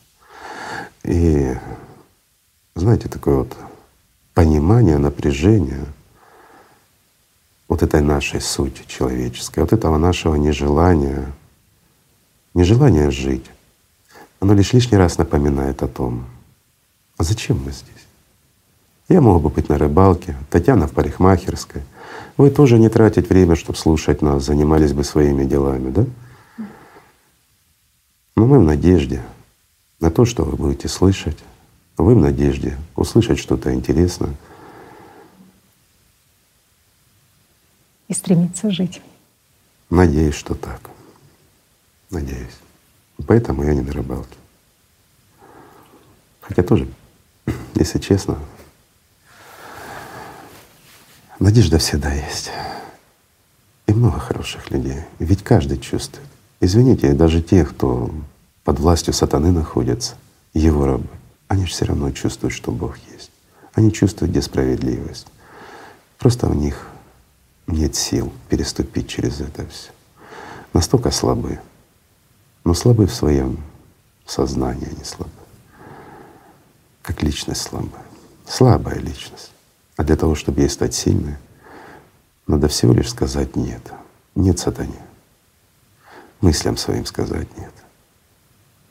Прекратить хулить на Духа Святого, и многое изменится.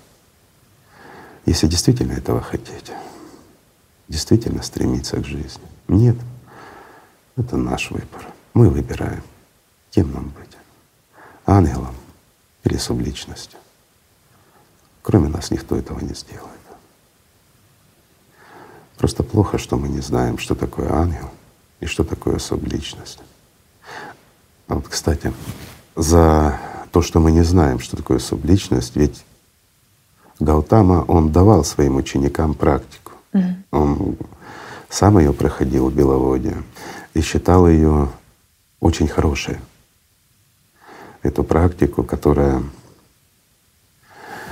ну, суть ее сводится к тому, что человек вспоминает как бы своей жизни. Это потом начали писать. А на самом деле суть этой практики заключается в том, что человек получает возможность разговаривать с субличностями, которые есть в нем.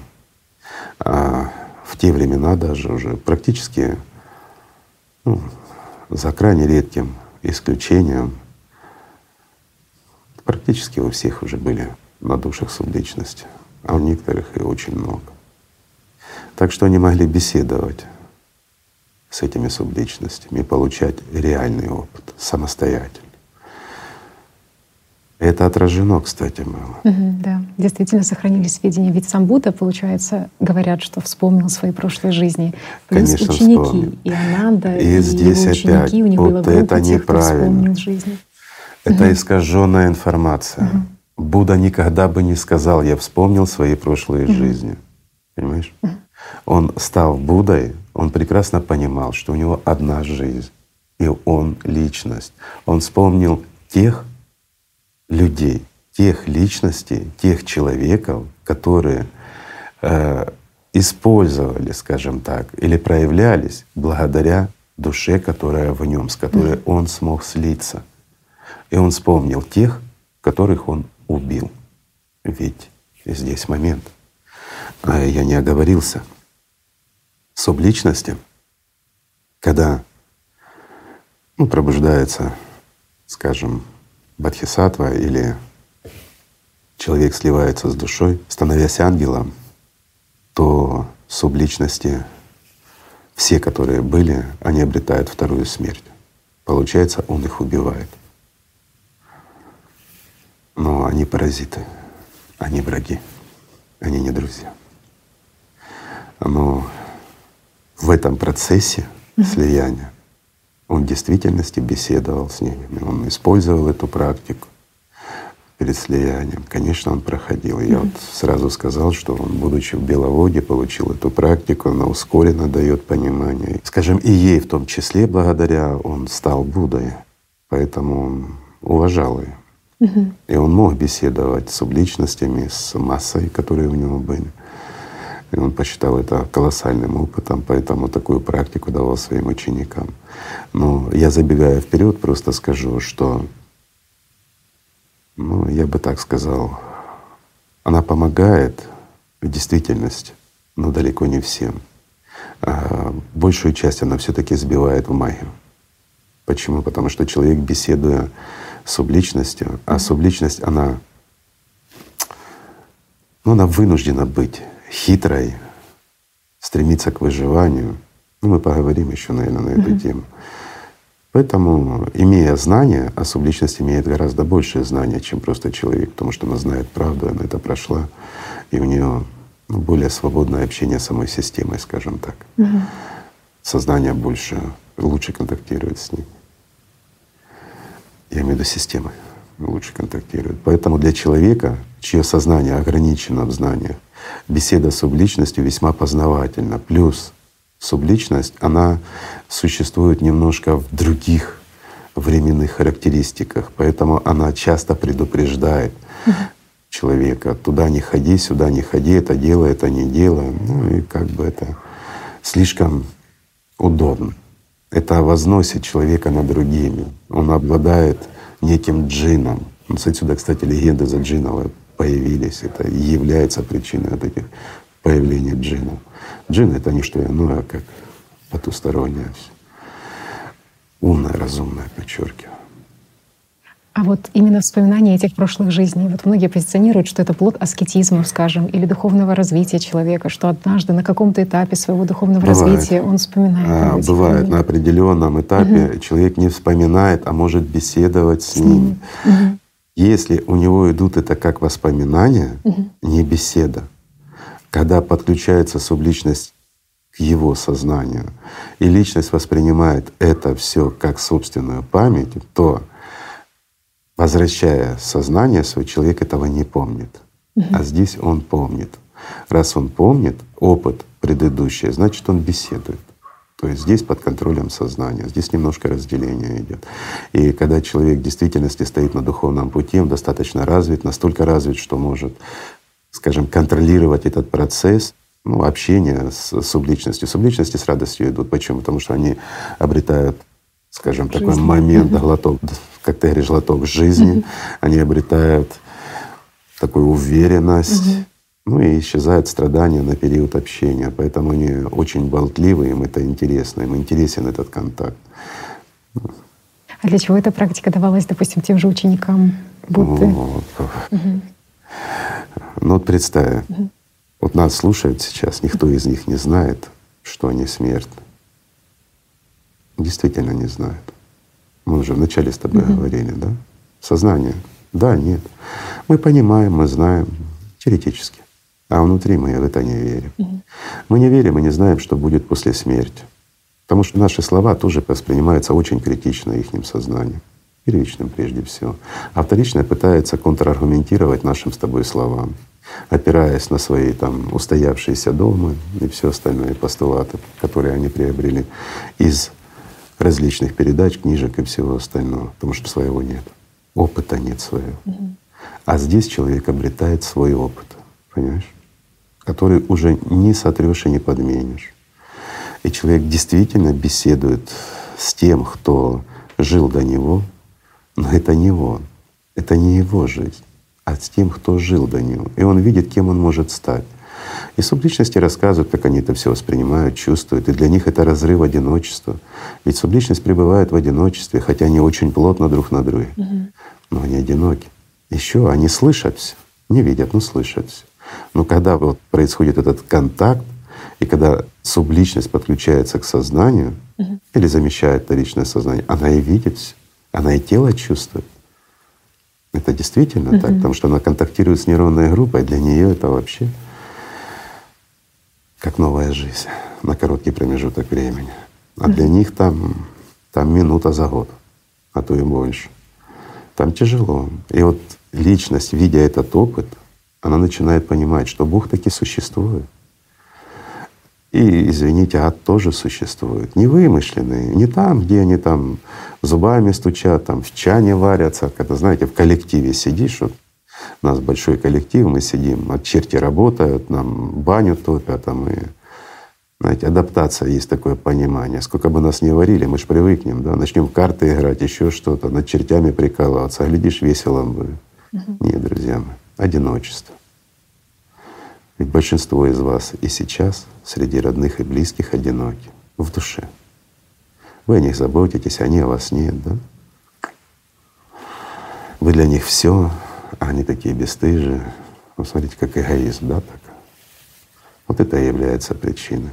Не вас любить должны, а вы должны любить всех. И ни от кого ничего не просить и не хотеть.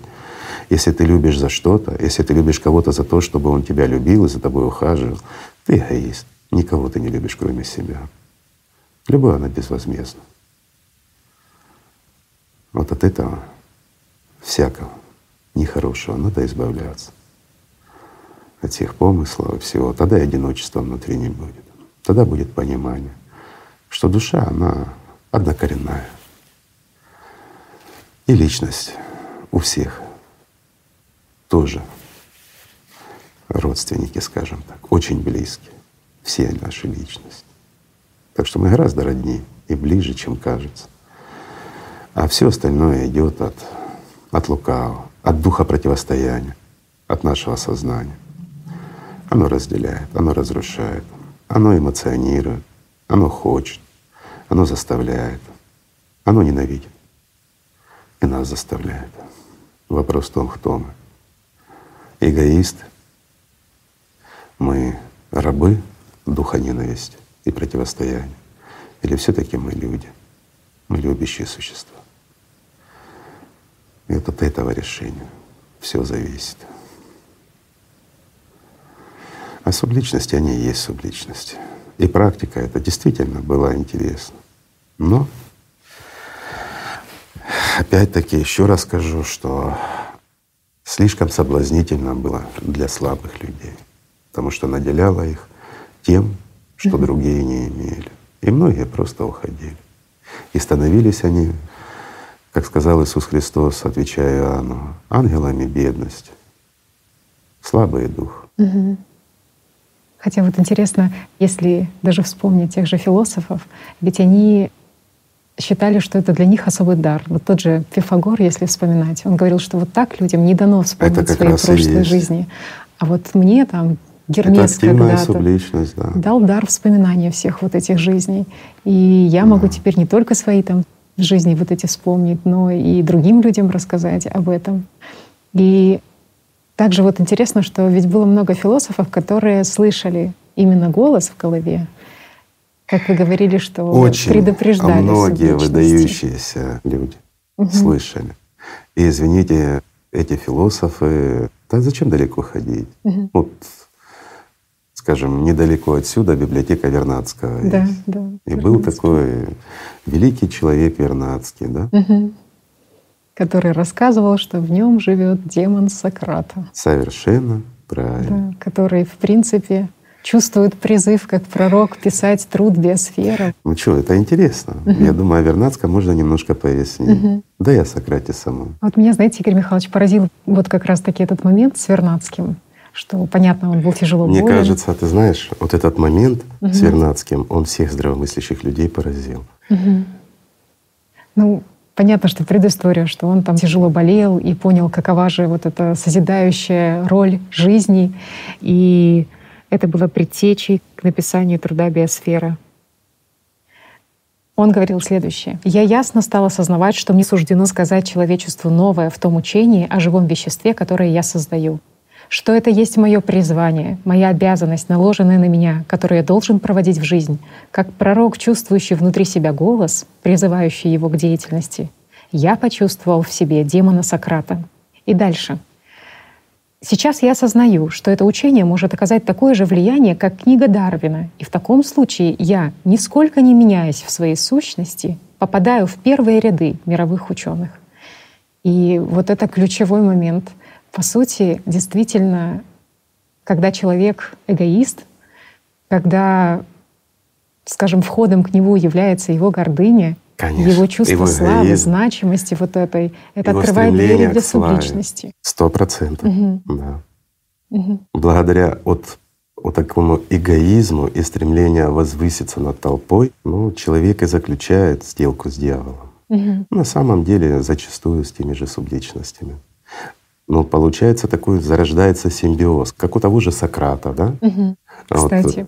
Вот, Также же... слышал голос, который постоянно ему подсказывал, советовал, оберегал, точнее, даже его да. от того, куда ему ходить, вот, не ходить. Согласитесь, друзья, ведь очень удобно, угу. когда в тебе живет кто-то, с которым ты беседуешь, угу. у тебя с ним симбиоз, он тебя предупреждает, какую сделку заключать, куда идти, угу. кому что говорить, где промолчать, куда не ходить. Угу. Ведь того же Сократа он спас в буквальном да. смысле, да? Ну, когда возвращались с битвы, да, он указал да. другую дорогу совершенно, не по той, по которой пошел Было три отряд. дороги. Да. А по одной пошли отряды, убегая, да. они проиграли, и они нарвались на конец. Да. Угу. Практически все были уничтожены. А он пошел вообще другой дорогой. Почему? Потому что демон в голове Сократу сказал, туда не ходи, угу. туда ходи.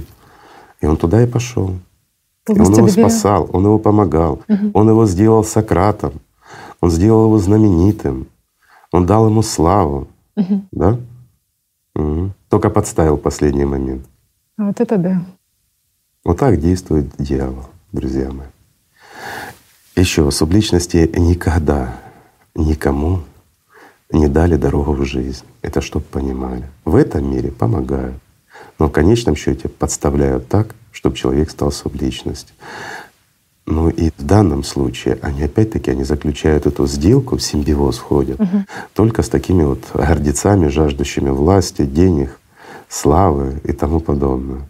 Это простой вопрос задам. Ну, вот эти выдающиеся личности, не такие хрестоматийные, да, такие угу. вот уже известные в веках и тому подобное. Где они сейчас? Они с Богом или они в аду? Друзья мои, они активные субличности вместе со своими демонами. И где они?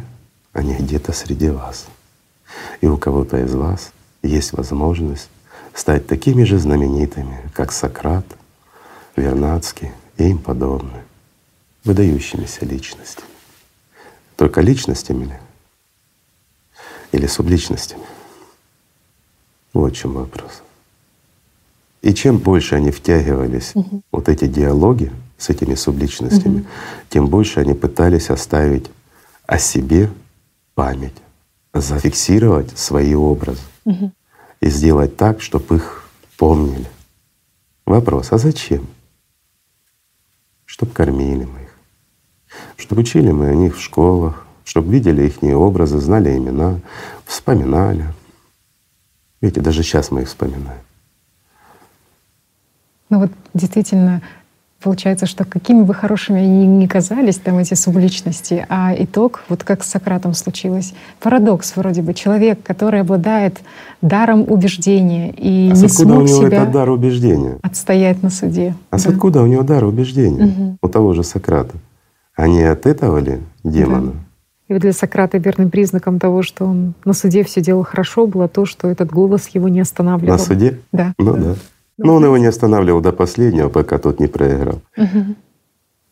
Но вот, кстати, получается, что у Кейси, если тоже брать Кейси, и у него же тоже в детстве, получается, в 9 лет Мгм. впервые он услышал голоса, не мог понять, откуда они происходят. Но здесь, понимаешь, вот э, у Кейси у него немножко другой произошел случай. Мгм. Он после стресса, вот часто бывает такое, когда его ударил отец, ну, такая история, тот упал и услышал впервые голос. Почему? Потому что детки, подвергающиеся насилию в раннем возрасте, а в раннем возрасте личность еще не сильная, сознание формируется, ну, мы слишком еще уязвимы для всяких демонов, джиннов и тому подобное, и субличностей в том числе. И вот здесь получается ребенок, находясь в частом стрессе, а Кейси находился часто в таком стрессе, в тяжелом стрессе, и они пытаются дети найти, знаете, такой вот уголок, где спрятаться, да, то есть в своем сознании они создают отдельные комнатки, где пытаются уйти от действительности, ну и пытаются опять-таки обращаются к кому-то внутри себя, ведут диалоги. Ну, Это же опять-таки порождение сознания. Любви нет, есть страх. И страх подталкивает их на что? На то, чтобы найти покровителя. И покровитель, как правило, всегда находится. Почему ребенок тратит силы не на свое развитие, не на развитие любви внутри себя, а он пытается избежать насилия и полон ненависти. У него масса эмоций. Ну, естественно, это же корм для всего этого невидимого океана, в том числе и для субличности. Ну, вот так и происходит. Стандартная ситуация произошла с Кейси, и многие люди подвергаются, но в данном случае он просто смог, скажем, из этого еще сделать бизнес, ну и в то же время обрести славу и все остальное. Ну, опять-таки, чем это закончилось? Да банально, все тем же. А где-то в ком-то живет Кейси, где-то в ком-то бегает баба Ванга и все остальное. Разве не так? Так. И они со своим опытом, они ж никуда не деваются. Ведь тоже, кстати, в кейсе субличности рассказывали много хорошего и говорили о том, что самая важная опора в жизни человека — это духовная природа, и о том, как Сто важно процентов. быть хорошим гражданином, соседом. Сто процентов. э, Создают и делают образ правильного человека, Важно учат созидать, духовности. а не разрушать. Конечно. Но вот интересно, что когда зашла речь о том, и в одном из чтений задали вопрос, а как же тогда относиться, вот проблема приходит умершие да, в Да. сознание, И вот здесь проявляется субличность. да? субличность И проявляется вся со суть, своими и рекомендациями. вся ее суть, да? Мгм. А вся эта духовность, она как шелуха отпадает. Почему? Ну, мы с тобой сейчас беседуем, мы-то понимаем друг друга, а вот э, наши друзья могут не понять, о чем мы говорим. Как раз Кейси сказал о том, что надо поминать умерших, заботиться о них и тому подобное. То есть как раз то, что Аллах запретил. Не беседовать с ними, не поминать их и тому подобное. А вот вот эти же демоны подсказывали Кейси, и Кейси такой благородный, духовный, всех спасающий, он как раз настаивал на другом, на том, что вот высшие силы говорят, что вы должны кормить мертвых. А вот еще такой момент. Ведь Кейси был очень, скажем, религиозным человеком. То есть он там был христианином. Понятно, что субличностям невыгодно э, Ну, понимаешь, ну, извините, друзья, ну, ну мне реально смешно. Ну, ну как, ну, религиозный человек, в моем понимании, человек, любящий Бога. Если он был христианином, то он был верный Иисусу Христу. Иисус Христос запрещал заниматься магией. Так? Чем занимался Кейси? Ведь Иисус Христос сам не делал магии. Он говорил людям, по выбору вашему будет вам. Он магии не творил. Многие скажут чудеса, которые он показывал и тому подобное. Он Иисус Христос. Ну вот, кстати, Кейси очень долгое время сомневался сам. Вот позитивен ли такой его дар? Вот поэтому ему, как человеку, который позиционирует себя как верующий, любящие Бога, они ему рассказывали о духовных, красивых вещах, mm-hmm. как нужно. Такие вот обычные простые правила, понимаешь, которые прописаны во всех религиях. Жирным шрифтом «любите друг друга», «будьте хорошие», «будьте послушные» и тому подобное. И тут же ты раб Божий, подчиняйся, слушайся и исполняй. Mm-hmm. Конечно, самые большие сложности начались, когда вроде он там человек христианских догматов придерживающийся, и вдруг узнает, что в чтениях он рассказывает людям о реинкарнации. Вот это, конечно, для него было самым таким трудным периодом, потому что ну, это трудным полностью... периодом, потому что он не знал истории. Христианство строилось как раз сразу изначально. Даже основная религия, которую mm-hmm. построил архитектор Павел, да, ведь там же была реинкарнация. Угу. И не мог он не верить в реинкарнацию, потому что он как раз сословие с того, которое принималась реинкарнация. Да? Угу. Угу. До христианства кем он был? Фарисеем которые исповедовали что? Реинкарнацию. Да. Есеи, фарисеи. Совершенно правильно. Поэтому они об этом знали. И Иисус Христос об этом говорил. Это потом уже убрали реинкарнацию. Почему? Ну стало мешать, ну неудобно это явление, потому что за собой реинкарнация, она требует что? Пояснения, детализации, угу. рассказов, как это происходит. Собственно, то, о чем мы сейчас говорим. Ведь мы ничего нового не сказали, ведь об этом говорили. Извините, все пророки говорили, об этом знали люди, об этом знали первые христиане, об этом знали первые мусульмане. Мы ведь ничего не открыли нового. Просто почему это все забылось? Потому что вот, вот эти знания о послесмертной судьбе, ну, они напрочь убирают посредников. Потому что любой человек, который понимает и знает, что происходит, он понимает, что он сам должен работать. Пока он, извините, не не достигнет слияния как личность с душой, ничего не произойдет. А это настолько близко, что ни один посредник, даже худенький, не поместится и не сможет посредничать в этом процессе. Что не так? Да.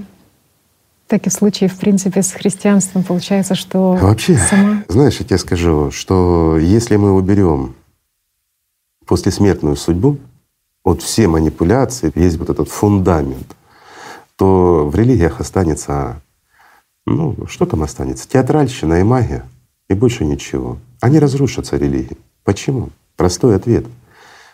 Без посредничества в послесмертной судьбе и вот этих сказок о послесмертной судьбе, которые они нагородили, религия — это есть магия.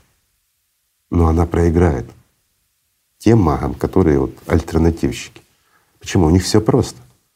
У них свои легкие ритуалы. Я не скажу, что дешевле, нет. У магов тоже это дорогое удовольствие, но там проще для достижения материальной какой-то мечты. Быстрее, как-то оно тысячи лет тоже формировалась эта вся магия.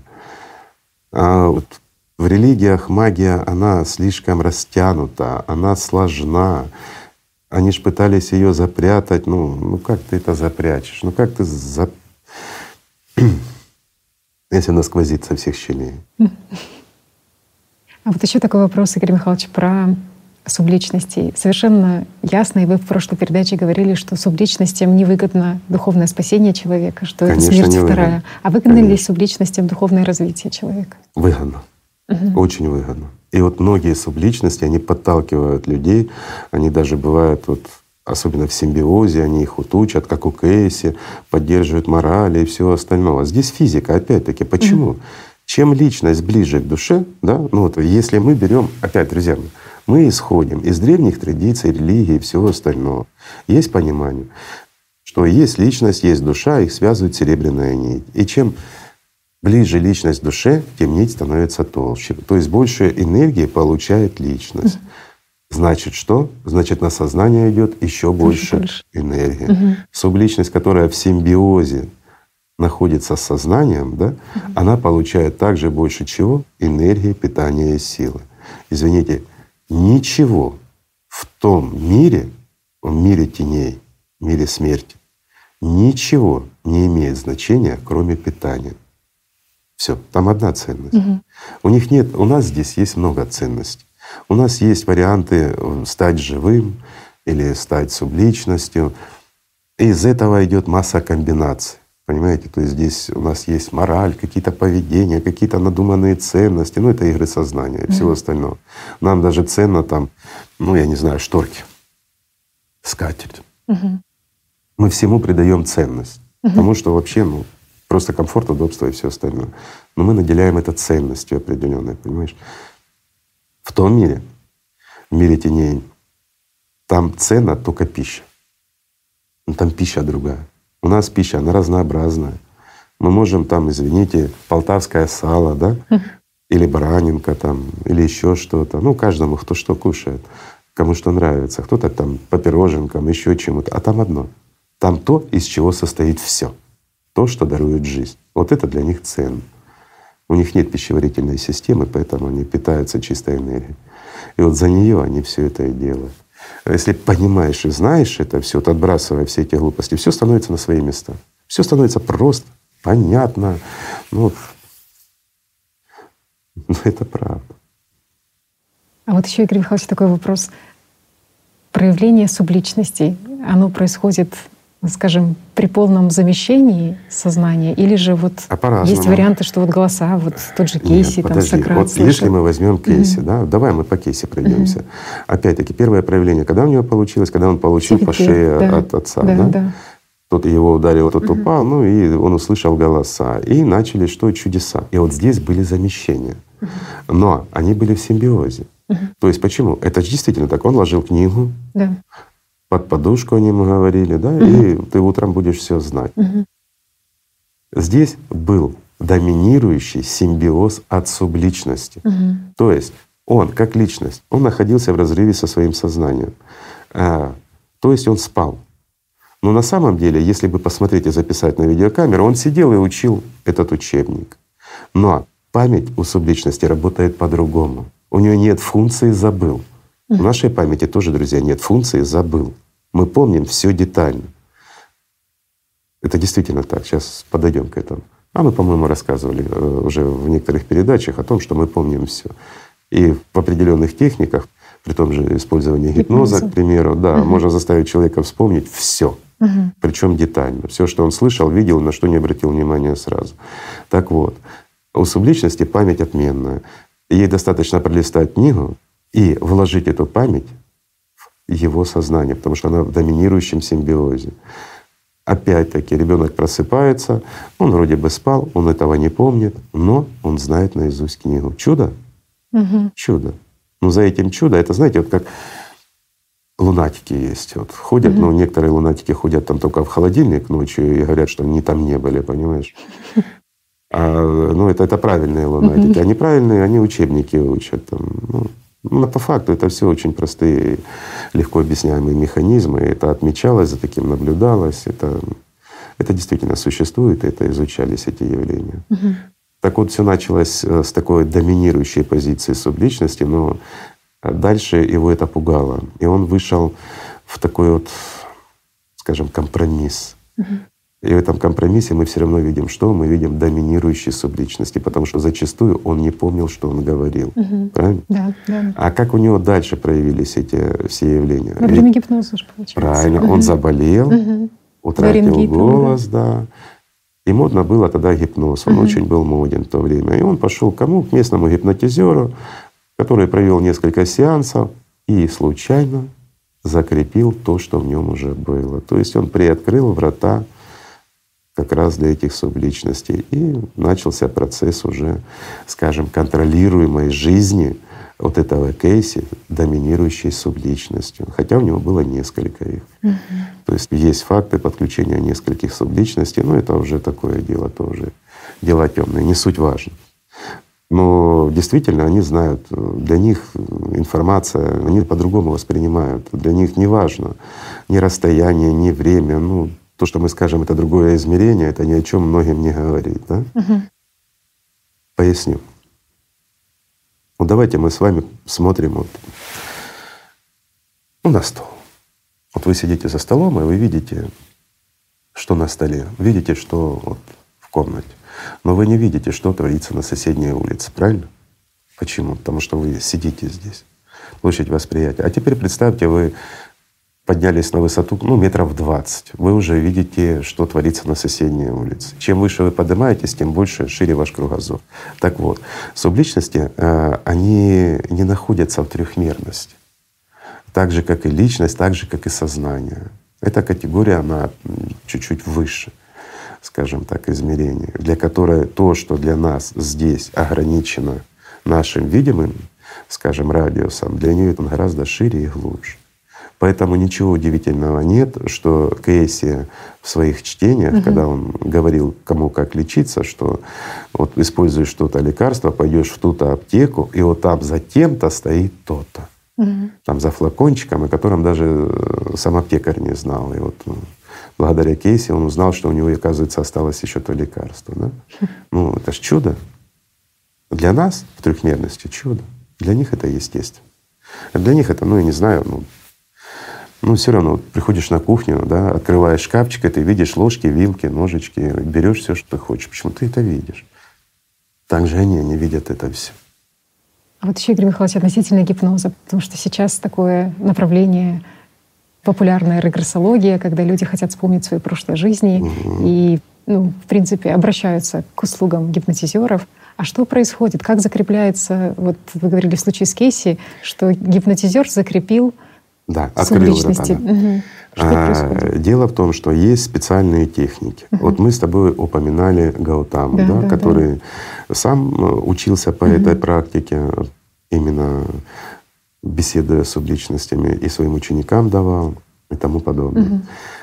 Но здесь используется техника погружения медитативная, такая, ну, ну давайте скажем проще, да, аутогипноз, да, угу. то есть, ну, чтобы было понятно, техника аутогипноза. А здесь гипнотизер он внушает человеку, то есть он, воздействуя на первичное сознание, начинает воздействовать в последующем, присыпив активность и э, контроль первичного сознания, идет прямой рапорт непосредственно в это же сознание в первичное, ну, любого другого образа.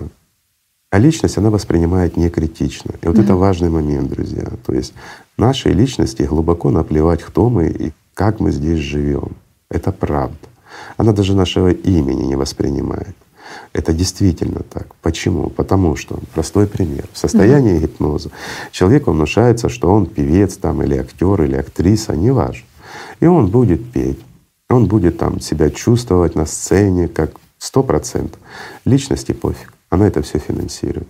Почему? Для нее это не важно, это детали, которые ее не интересуют это интересует первичное сознание. То есть вот по факту в этой трехмерности основным я мы являемся вот этим маленьким эгоистом недоразвитым. Почему недоразвитым? Потому что первичное сознание, оно имеет ограничения в своем развитии. Ну, до первичного всплеска. То есть, ну, чуть-чуть умнее примата, но не больше, скажем. Остается с теми же звериными.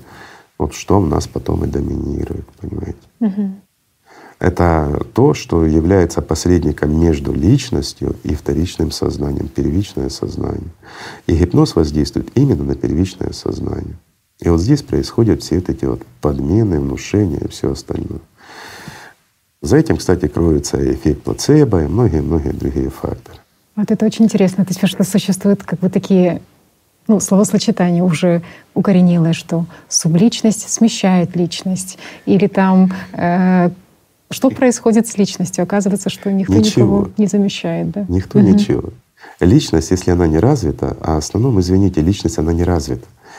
Кто занимался развитием? Угу. Ну, вот, э, сколько людей в мире знают, что они личность? Ну, исходя из психологии и всякого остального, каждый скажет, да, я личность там, и тому подобное. Но термин другой.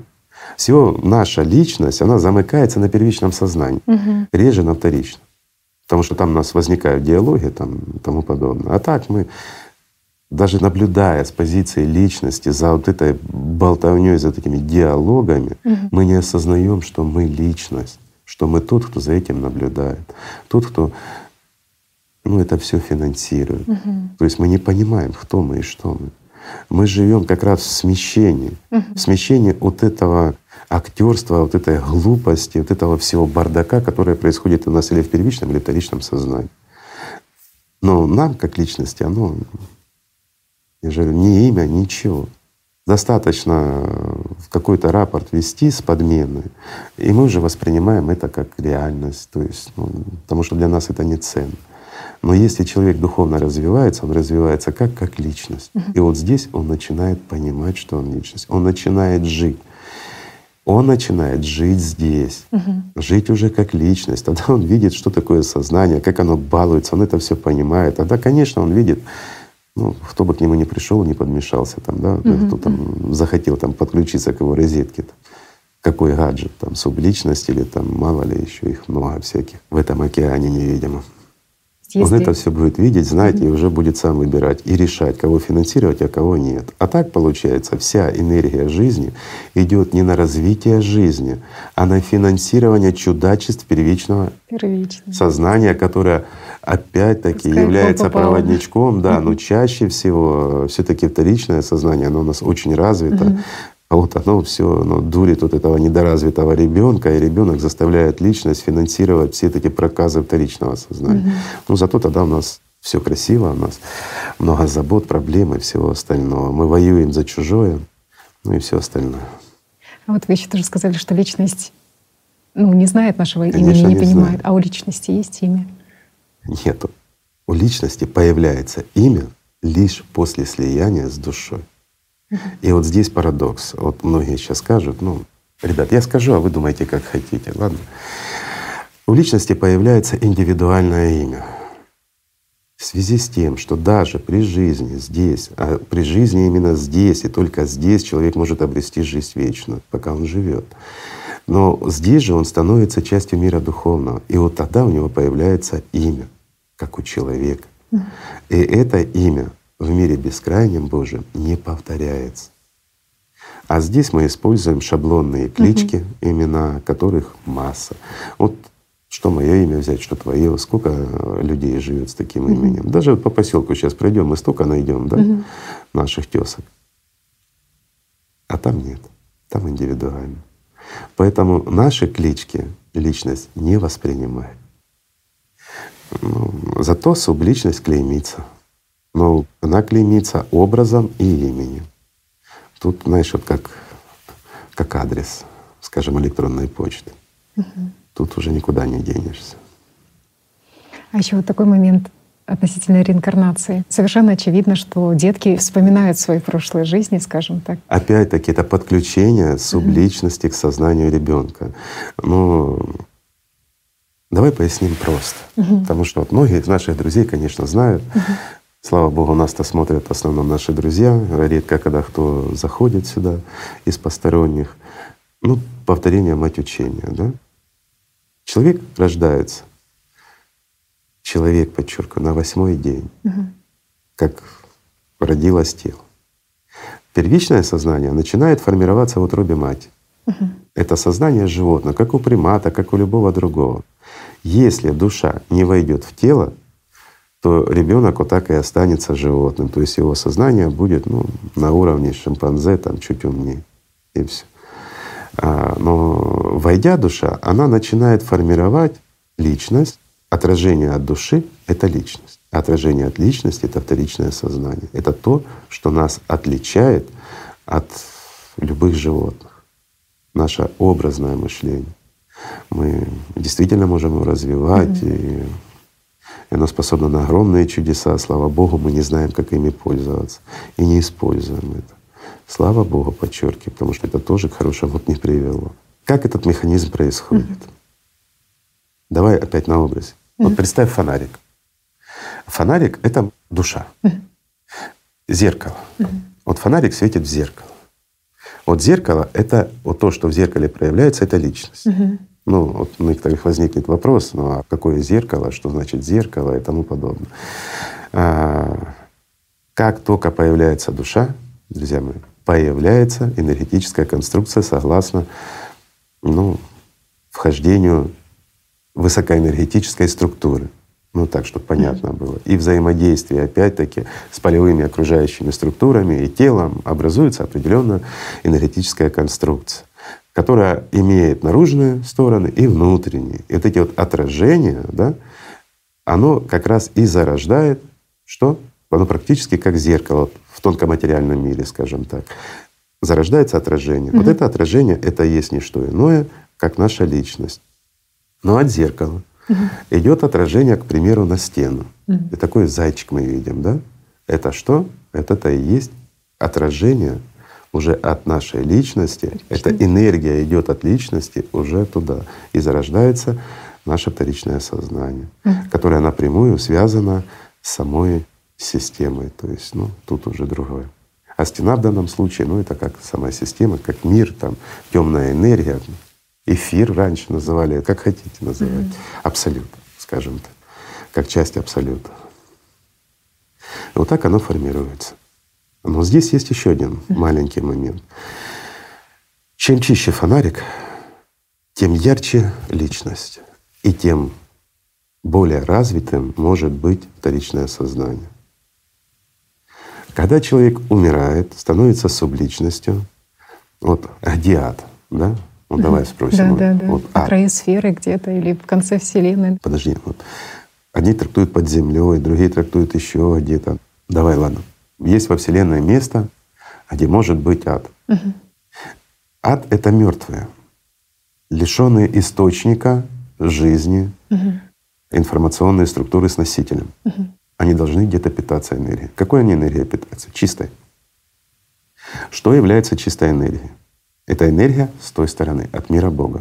Значит, они должны быть на грани э, от, скажем так, нашей Вселенной, материальной и нематериального мира Бога. Да? Угу. Не может здесь быть. Здесь, извините, слишком много измерений и защитных слоев. Минус 272. Там никак не пройдешь, да. Угу. Ну хорошо, не получается в большой сфере. Малая сфера. Малая сфера, что это такое? Угу. Малая сфера — это наша Земля. Ну, если мы берем малую сферу как таковую, то это ну, в районе нашей Солнечной системы. Почему? Mm-hmm. Потому что она состояла из трех планет, но это было одно человечество, неважно, не будем вдаваться в историю, это вот малая сфера, ну, скажем так. Ближний космос, наша Солнечная система, то, что вот живет благодаря биологическая жизнь, происходит благодаря Солнцу, скажем mm-hmm. так. Потому что энергия Солнца, она способствует растениям, растения способствуют жизни, биологической жизни там, животных, которые мы все употребляем пищу, и наши тела биологически, они благодаря этому живут. Да? Все правильно. Благодаря этому формируются нейроны нашего головного мозга и все остальное. Но вот загадка. Нейроны, они являются проводником, да, они связаны с трехмерностью, да, они формируют образы, но они не думают. Угу. Вот первичное сознание, оно связано с нейронами и частично полевая структура. Частично. Благодаря этой функции оно является промежуточным звеном между вторичным сознанием и личностью, которые как раз находятся гораздо высшем измерении, и они вот четко уже полевые структуры или тонкоматериальные, скажем так, структуры. Ну, такая вот, вот штука получается. Так вот, когда человек умирает, понятно, что он отсекается от серебряной нити остается личность, остается первичное сознание. Нейронов нет, они умерли, сгнили, спалили, неважно. Угу. Но остается первичное сознание и вторичное сознание. И вот это формируется такой сгусток, да? А где он может быть? Есть только один источник — это наша душа. Где она может питаться? И этот носитель, с откуда и пошли легенды о реинкарнации, обо всем на свете, да? То есть а этот носитель, наша душа, она тоже не выходит на ту сторону. Нет. Угу. Она здесь, в этом мире. Как только появляется, опять-таки, ну, святое место пусто не бывает. Вот как только появляется это святое место, так это угу. и входит. То есть восьмой день сосуд, оно его заполняет. Там тоже есть свои законы. И начинает формироваться что? Уже новая личность, подчеркиваю, новая личность, а не та, кто жила уже, тоже субличность.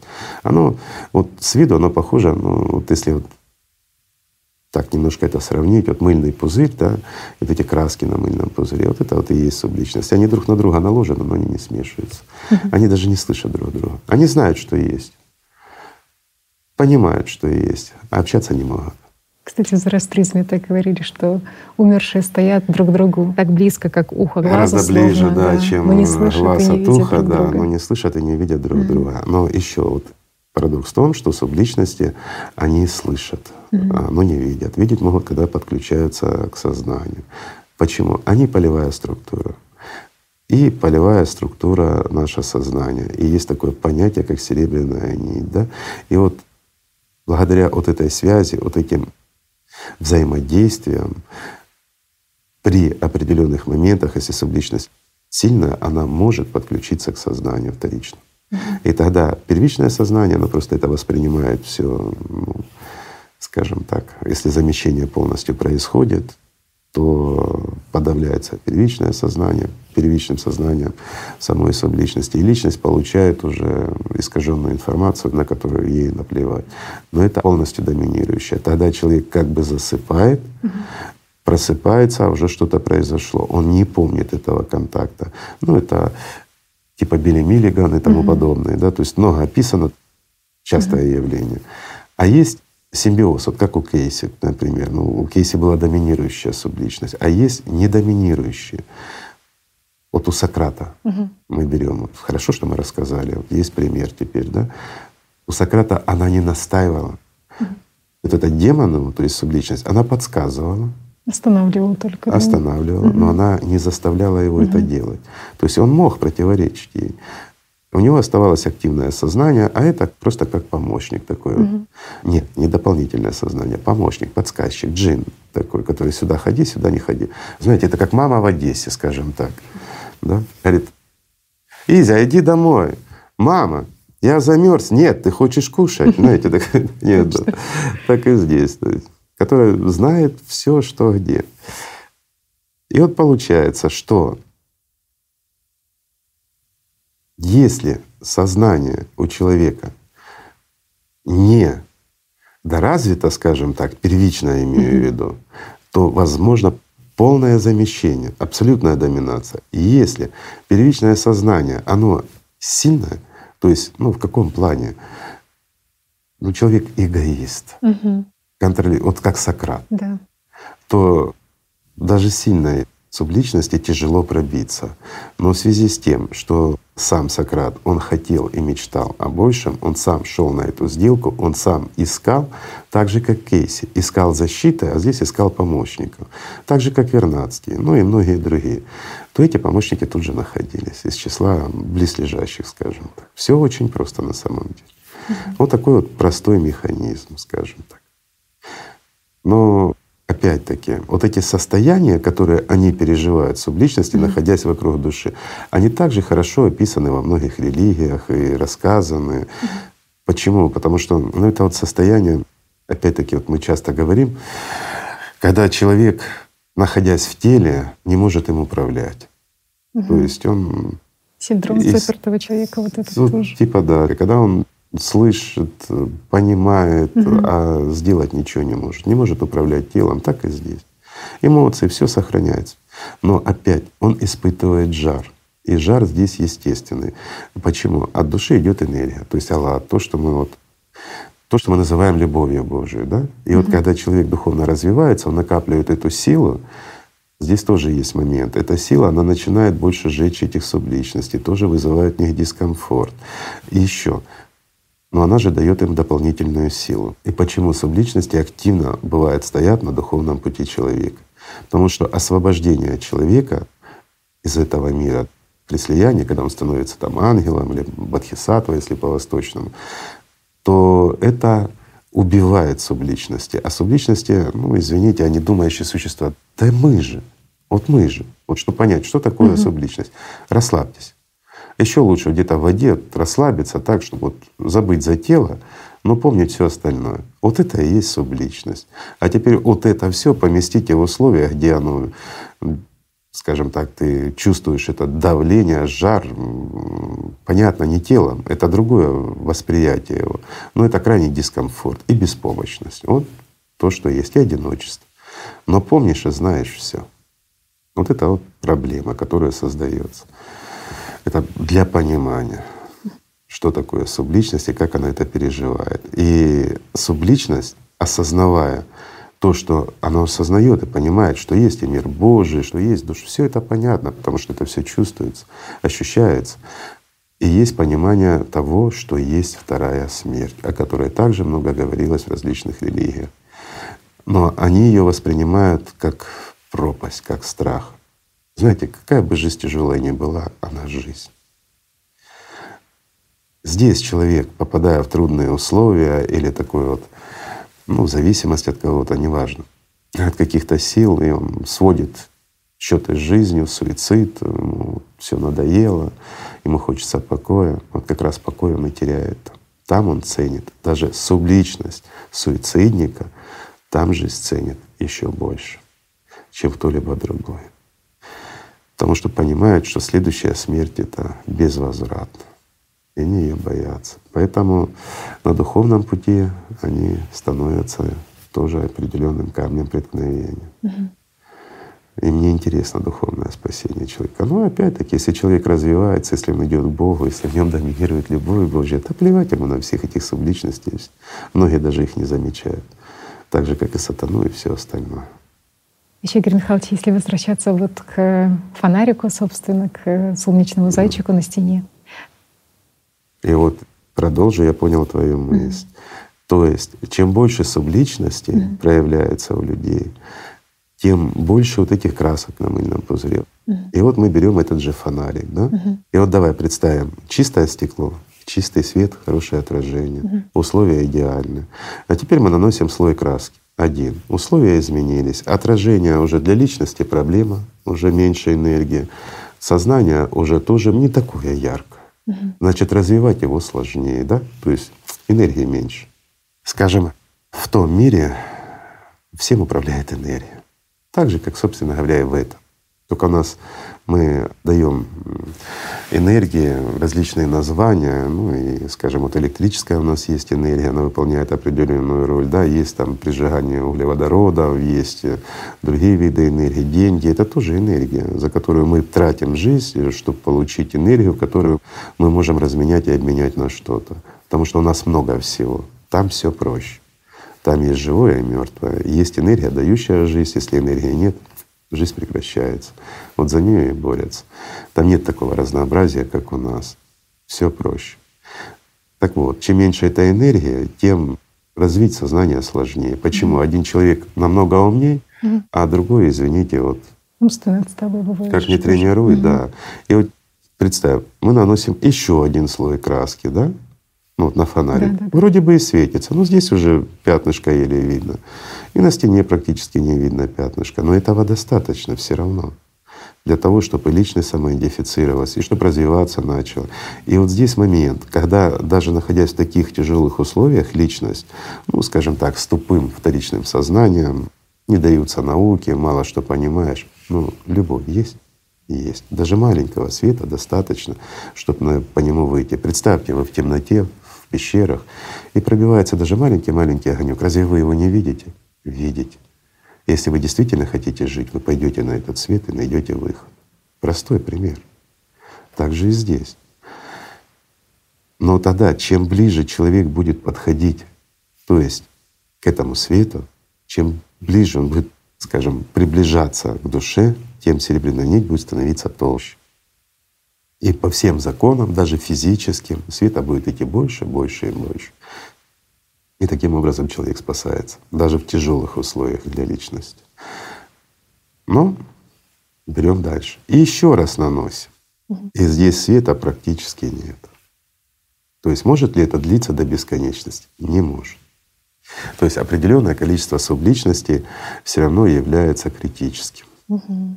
И что тогда наступает? Тогда наступает ну, скажем так, момент очищения. Душа, она уходит и приходит обратно чисто. Но когда она уходит, субличности разрушаются. Аннигиляция субличности. Правильно. Тоже, Почему? Угу. Объясняю. Нет носителя и нет энергии. Информация аннигилируется. Угу. Ну или форматируется, вот как у нас, да, сейчас вот флешечку взял, отформатировал, да и все. Вот где-то так. Хотя э, информация, она никуда не девается. Она не может исчезнуть, но до тех пор, пока есть носитель и есть энергия. Условия должны быть. Да, очень хороший и понятный ответ, потому что люди зачастую спрашивают, а вот как очиститься от субличностей? В смысле очиститься от субличности? Субличность — это, извините, не грязь на руках, очиститься. Mm. Есть только три способа. Первый способ — это человек становится ангелом тогда душа освобождается от субличности. Да? Угу. То есть вот мы же все стремимся спасти душу. Первый и самый правильный — это стать ангелом. Тогда личность сливается с душой и уходит в мир Божий. А здесь, как мы уже говорили, оно все субличности, они просто аннигилируются. Второй способ — это когда фонарик становится уже настолько грязное стекло, что идет процесс аннигиляции полный. То есть все субличности уничтожаются, потому что душа уходит и возвращается обратно. И вот этот переход, он просто уничтожает. Нет, как мы уже говорили, да, с тобой, что нет носителя, нет энергии, и происходит такая аннигиляция, полное уничтожение субличности. И третье — это судный день. Тогда все души очистятся. Угу. Только три варианта. В действительности, если мы заботимся о своей душе, а может, друзья мои, надо о себе позаботиться, как о личности. А? С душой это ничего не будет. Даже в судный день она домой вернется. А мы? Ну, с этого и начинается истина. Это правильный эгоизм. В заботе о себе, в заботе о вечном, а не сиюминутный эгоизм, когда сейчас возвысится и выделится над остальными — а толку? Субличности все равны. Как здесь не выделяйся, там все будете одинаковы. Думайте о большем. А еще такой момент. Сильно развитое вторичное сознание свидетельствует ли о развитии личности? Нет, сильно развитое вторичное сознание, оно свидетельствует лишь о том, что у человека есть колоссальные возможности, как у личности, угу. развиваться духовно. Но кто в нем доминирует? Ведь это же его выбор. Он чувствует, понимает, но это все может переводить опять-таки в соблазн от первичного сознания. То есть в нем может доминировать животное. Условия одинаковые у всех. Какое бы ни было развито оно там, тоже сознание, и также какие бы условиях личность не пребывала, что доминирует в человеке. Вот я сейчас привел пример даже когда много субличностей, когда человек понимает, что у него тупое сознание, он не может там дважды два посчитать, ну не получается у него так вот полупримитивное существование, но он может видеть свет в конце туннеля. Угу. И он может выйти на этот свет, если захочет. Здесь все от внутренней любви зависит. Есть у него внутри аллатра или нет. Вот это жизнь дает. Без аллатра никто не выживет. В данном случае, опять-таки, я специально использовал термин аллатра в понимании как любовь Божья древний термин. Еще хотелось бы задать вам вопросы некоторые по реинкарнации, которые возникают, и непонимание, которые возникают в современном мире, и с чем сталкиваются, в принципе, те ученые, которые все-таки изучают такие случаи, воспоминания прошлых Прошлой жизни. жизней и опыта прошлых жизней. Ну вот если брать тех же Ян Стивенсон, Джим Такер, вот они говорили о том, что в большинстве случаев, когда детки вспоминают о прошлых жизнях, то в 70 где-то процентах случаев жизнь прошлого человека закончилась трагически. трагически это правильно. Угу. Чем это обусловлено? Во-первых, давай начнем с простых вещей. Угу. Детки вспоминают прошлые жизни до первичного всплеска. Да, да. То есть после шести лет это уже крайне сложно. Угу. И когда жизнь человека прерывается резко, угу. молодой сильный человек с перспективами, с планами, и здесь раз, ну несчастный случай образуется более сильная, более активная, насыщенная энергией, желаниями и стремлениями субличность. Угу. Скажем проще, представьте, человека взяли и так выбили из тела. Угу. И вот все. А все остальное осталось. Мечты, желания, все, возможностей нет. Угу. Человек будет всегда заниматься поиском, как это сделать. К нему приходит понимание, что есть новая личность и тому подобное. Но пока личность слабенькая, пока сознание развивающееся, вот здесь он, как достаточно сильная, активная субличность, он может прийти даже к замещению сознания. Угу. Тогда появляются такие, как Белемилига. Да? Но если личность э, достаточно развита у ребенка, ну такой фонарик чистый, более угу. чистый, то здесь чаще всего образуется симбиоз. То есть э, ребенок помнит, он говорит, он воспринимает как я, опять-таки подчеркиваю, вот я жил, я, он помнит как себя. Почему? Потому что первичное сознание, оно воспринимает от вторичного все как я. А там зарождается понимание и знание жизни прошлого. И ребенок говорит, я жил, да, и личности докладывают, ну, личности-то что, ну, ну жил, жил. И это все равно что финансировать, тем более до пяти лет личность, она, надо понимать, она очень слабая. Энергии много, а развивается она очень слабо. Почему нет? Вот после первичного всплеска от многих, что это за всплеск? Это условия, когда меняется многое, когда личность начинает развиваться и уже по идее должна самоидентифицироваться. Но самоидентифицироваться она может лишь тогда, когда ей объяснять, кто она. Если ей не объяснять, так она, извините, и до последнего вздоха, там лет 80, так и не знает, что оно было личность, оказывается, а не сознание, а не потребитель. У нас, к сожалению, так она доминирует. Ну, неважно. Так вот, э, получается, ребенок вспоминает себя, вспоминает факты, подробности и все остальное. Что им движет? Вот этой субличностью в первую очередь. Mm-hmm. Это желание и стремление доделать что-то, что он не начал, встретиться с родными, близкими, ну, потому да. что у него же тоска, у него же проблема. Mm-hmm. Ну, опять-таки, он чувствует, а чаще всего он чувствует родных, они его не чувствуют. Да? То есть он контактирует, он им кричит, они не слышат. Mm-hmm. Хотя их-то слышать он может. Вот в mm-hmm. чем парадокс. Ну и получается, подключившись к ребенку, он пытается уже через тело, уже в этом мире войти в контакт. Э, ну, вот здесь есть еще один момент. Mm-hmm. Чаще всего, в подавляющем большинстве случаев, как только ребенок повстречался с семьей, субличности, mm-hmm. поконтактировал, эффект этот исчезает. Да. То есть субличность перестает доминировать. Угу. Совершенно правильно. А почему это происходит? Ну, здесь исчезновение мотивации.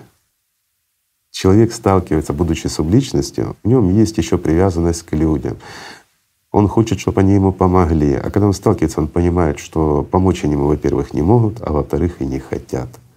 Прошло уже определенное время, пока он смог там болтать, ну это ж пусть там 3-4 года, да, 4 года, как чаще всего там, или 5 лет.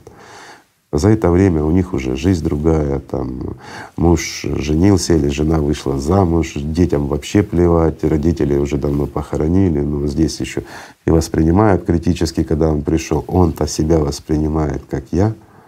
Я пришел, а они смотрят ребенок, сразу ложь, обман, а субличность это чувствует. И он чувствует, что он лишний, что он, что он мертв. Ну и все это его обезоруживает. Потратил силы. Потратил мечту. силы последние на мечту. mm Да, все как всегда в этом трехмерном мире. Силы-то потратил, а мечта не сбылась. А еще такой вопрос, Игорь Михайлович. Ну вот некоторые ученые говорят, что существует определенный радиус перерождения, что Зачастую, если перерождается там человек, скажем, в другом теле, то это определенное расстояние, и расстояние это не очень большое, там ну, порядка там 25-30 километров. Интересно, какой линейкой Имеет ли это место быть? Нет, не имеет. Угу. Объясняю механизм. Это тоже банально простая физика. И вот здесь, вы знаете, этот вопрос очень хорошо был э, изучен одной организацией. Ананербо была такая организация. Угу. Они этот вопрос детально изучали. Они ставили массу экспериментов по этому поводу. Это колоссальный труд. Жаль, что нет свободного доступа для людей, но они это использовали. Угу. Они действительно использовали это все и очень хорошо изучали.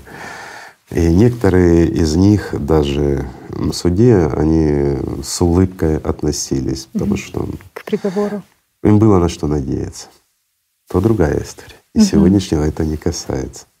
Но они владели определенными техниками, знали больше, чем знают другие люди. Так вот, а, и Ананербо это изучала, это было известно давным-давно. В принципе, сейчас расскажу, почему это было давно известно. Простой пример. Вот умирает человек, вот, вот здесь вот он умер. А здесь есть ребенок, которому исполнилось вот 7 суток прошло, угу. начались восьмые сутки. А здесь душа покинула конструкцию.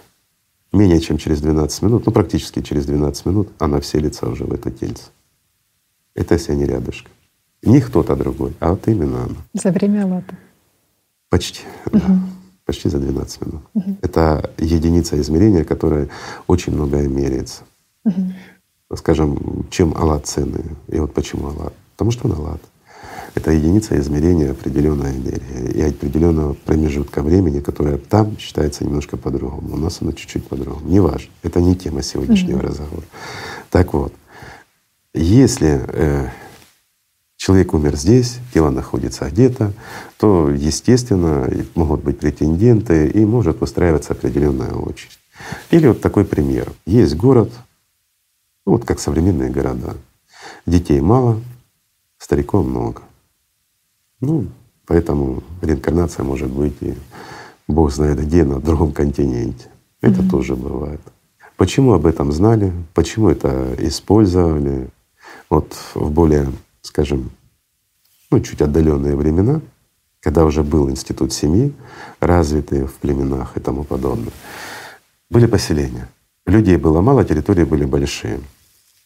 Ну, институт семьи уже существовал. Вот в эти времена еще сохранялись знания от прошлого, скажем так, и четкое понимание, как происходит процесс перехода там субличности, угу.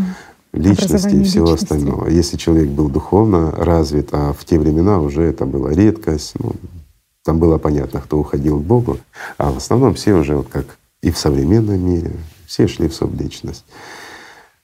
Есть поселение, к примеру, и вот умирает человек, но знают, что вот он сейчас умер, а вот там восьмой день ребенка. И они уже это поселение отмечало в другом поселении этого ребенка, и никто из этого поселения не мог вступить в брак с вот этим ребенком. Почему? Потому что наиближайшая точка э, совпадения смерти с восьмым днем ребенка исключалась как родственные связи. Mm. То есть считалось, хотя это, ну, это глупость, конечно, это не имеет родственных связей здесь ничего. Это ж немножко другое. Ну какая разница, субличность бывшего родственника? Она ж, извините, на генетику не влияет и никаким образом. То есть, Но тем не менее. То есть система как экономист выбирает да, путь все очень просто. Наименьшего сопротивления. Наикороче, Наикороче. Э, с меньшими энергозатратами угу. и тому подобное. Все исходит опять-таки, как ты говоришь, из экономики и банальной геометрии. Угу. А вот еще тоже интересный момент такой, что триггером к запуску вот этих состояний, когда проявляются воспоминания у деток о прошлых жизнях, проявляются субличности, служат, ну, часто там либо эмоциональные какие-то состояния, либо кадры из фильма, либо просто даже какие-то предметы. И вот тут вспомнилось поиск... О Далай-Ламе. Угу. По предметам Далай-Ламы. И получается, что монахи же должны его найти до тоже определенного возраста, до 4 лет. Ну а как же? Как правило, они до 5 лет уже должны его найти до первичного всплеска он должен занять пост ламы. Угу. Иначе потом возникает проблема. Почему? Потому что Далай-лама, угу. объясняю, он не бодхисаттва, он субличность. Всего лишь навсего. Да, активно. Да, наказана Гаутамы. И он это знает. И в этом парадокс. Это правда жизни. И она отражается во всех его реинкарнациях, во всех его разговорах, поведениях и тому подобное. И в его стремлении покончить с этим счастьем. Да. Ну ничего у него не получится. Не То, хочет перерождаться. Ну, знаете, когда люди заслуживают такую судьбу, они ее заслуживают, скажем так. И никуда от этого не денешься. Если его не находит, скажем, до этого возраста, что его происходит? Найдут его найдут. Потому что это наказание. Никуда они не денутся. Они не найдут покоя, пока не найдут его, потому что ищут его его же приспешники. Угу. Они тоже не просто так рядом. Хотя с виду, да, очень милый человек, культурный, который рассказывает о том, что надо развивать сознание, что Бога не существует и многое другое. Как он еще Буду не отрицает? Мне вот простой вопрос хотя внутри он ненавидит. И вот вы знаете, за всей этой счастливой картинкой в действительности пустота и огромный страх. Взгляните в его глаза. Кроме ужаса там ничего нет. Это правда. И он говорит о покое, который он даст людям своим учением.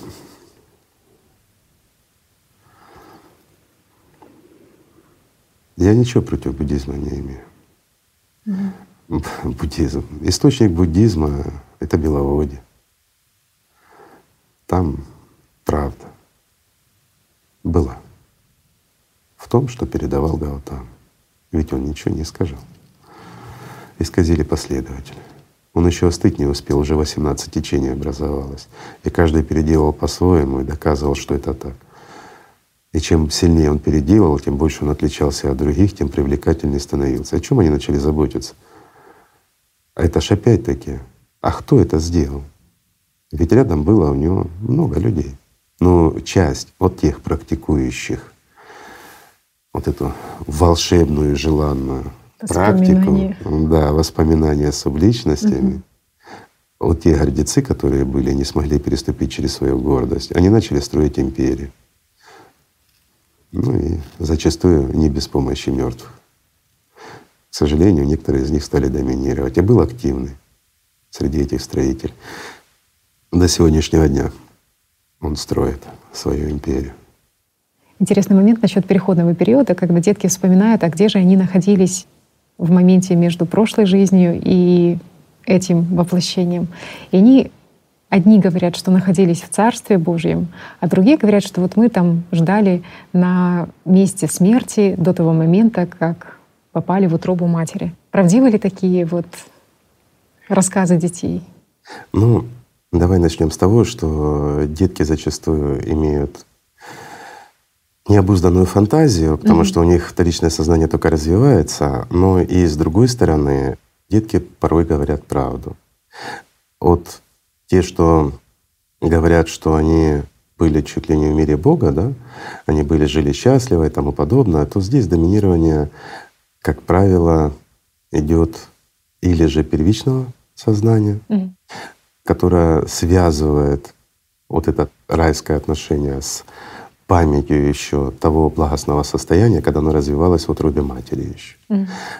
Или же, ну, скажем, если это чисто новая душа, как говорится, такой чистый фонарик, нет ни одного пятнышка на нем, ну тогда может быть. Здесь ассоциация идет от внутренней чистоты. Потому что с мира Бога человек не возвращается. Но если его только специально не послали, скажем так, ну, он тогда не личность, он тогда извините, цельное существо. У него нет разделения личность-душа. А тех, кто вот как раз говорят, что ждали на месте смерти, такое бывает, да. И описывать будут немножко неприятные воспоминания, ощущения. Вот еще такая тоже щепетильная тема относительно э, того, когда детки умирают, говорят, что они попадают в рай. А так ли это на самом деле? И как на самом Все деле. детки попадают в рай? Ну, испокон веков было mm-hmm. известно, что детки, которые умирают до первичного всплеска, ну, они просто вот с восьмого дня и до первичного всплеска они находятся в покое. Угу. То есть это спящая субличность. Это такая вот наградка. До восьмого дня они вообще нигде не бывают. И если ребенок родился, ну или во время рода умер, или сразу после родов в силу определенных обстоятельств, он нигде. Ну, Куда исчезают животные? Никуда. Угу. Так же здесь. Это не человек еще. Извините, как бы оно ни было, так и не звучало, вот неприятно для нашего уха, но человек становится человеком с восьмого дня. Именно на восьмой день в человека входит душа. И об этом известно было испокон веков. Не, не тема сегодняшнего дня, скажем так, долго рассказывать. И мы об этом уже говорили не раз. Так вот, начиная с восьмого дня, как только душа вошла в человека, вот здесь он уже будет, извините, субличностью, ангелом стать не может. Но до первичного всплеска это неопределившаяся личность. Поэтому пока у нее нет силы, нет определения, она ничего ни хорошего, ни плохого сделать не может. Ну, это спящая субличность. То есть ребенок не страдает. А вот начиная где-то уже с седьмого года жизни, здесь уже идет ответственность. Угу. Тут уже или субличность, или, ну, естественно, так сказать, в рай ну, в наших условиях, в потребительском формате, где все мы зациклены на себе, доминирует нас каждом эгоизм, мы что занимаемся детками, мы им разъясняем, мы их учим чувствовать, расти, развиваться. Давайте правду говорить. Вот жесткая правда. Получается, не случайно в том же христианстве возраст, когда детки именно начинают исповедоваться, да, именно исповедоваться как жизни. катарсис такой, да, да. то есть. Ну так это же имеет. Вот ты угу. сейчас сказала катарсис, угу. но это же осталось в христианстве. Угу. У первых христиан, вот истинных последователей Христа, Детки с рождения развивались, с ними беседовали, им рассказывали, им объясняли, что такое личность, как устроен мир, как кто в тебе думается, откуда mm-hmm. зарождаются мысли, учили сопротивляться этим мыслям. И в принципе до первичного всплеска ребенок уже имел какой-то базис. А после вот этого первичного всплеска они уже начинали делиться своим опытом. То есть начиналась уже духовная работа ребенка самостоятельная. Mm-hmm. И здесь он уже как, ну, скажем так, как участник данной группы, он уже тоже делился своими подвигами ну, и победами, как говорится, и поражениями на поприще становления духовной личности. Еще очень запомнилось, когда вы рассказывали про возраст уже вторичного всплеска, что это период действия именно. Да, обязательно. Угу. Это уже осознанный выбор. И, допустим, в том же зороастризме это угу. было, и до него это было, ну и в других религиях было, и у христиан тоже это оставалось, у первых опять-таки. Угу. Ребенок до второго всплеска, он уже осознанно приходил, кому он будет служить, Богу или дьяволу. Ну, здесь многие скажут, как это, когда ты имеешь выбор, ты… Нет, друзья мои, вот в этом был весь смысл. Если человек выбирал служение дьяволу, он уходил из общины, и он служил уже осознанно дьяволу. Или же ребенок выбирал служение Богу, он оставался в общине и развивался. То есть так было потому что это уже огромная ответственность, и это уже служение начиналось. У нас сейчас нет понятия служения. У нас сейчас понятие служения — это организация, но не Богу. Угу. Понятие служения Богу у нас оно стерлось. Интересно, что большинство все-таки, ну, как бы проблем отцы и дети возникает тоже в этом возрасте. То есть готов, готов ребенок действовать, получается. Ну, сейчас а мы сталкиваемся опять-таки, конечно, конечно. А давайте себя вспомним. Угу скажем, в этом возрасте, да, ну там 12-14 лет. Это как раз вот подростки самые трудные. А почему они самые трудные? Потому что живут они в потребительском формате, потому что мы их так воспитываем.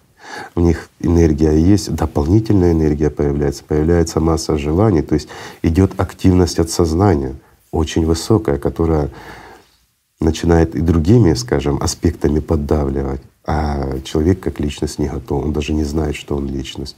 Как он может сопротивляться? Никак. Угу. Если он даже сам, у него нет самоидентификации, он не понимает, кто он. Он себя воспринимает опять-таки как первичное сознание, как эгоист с массой потребительских желаний от вторичного сознания.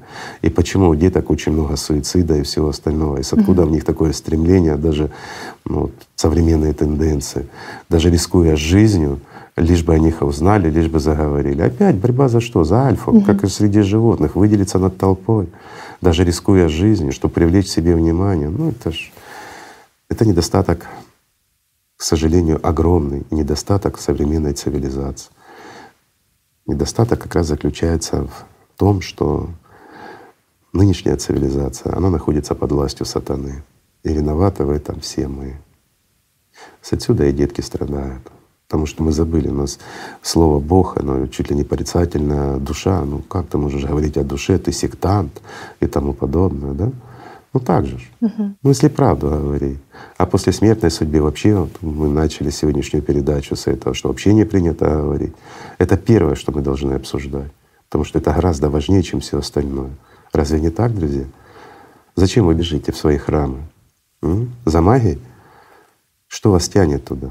Вот тянет как раз то понимание и тот опыт тех субличностей, которые в вас, чтобы не стать ну, членом их компании, да? Это правда. Но мы не хотим правде в глаза смотреть. Нам проще, проще уйти в фантазии. Проще начитаться сказок, откупиться или просто забыться, да?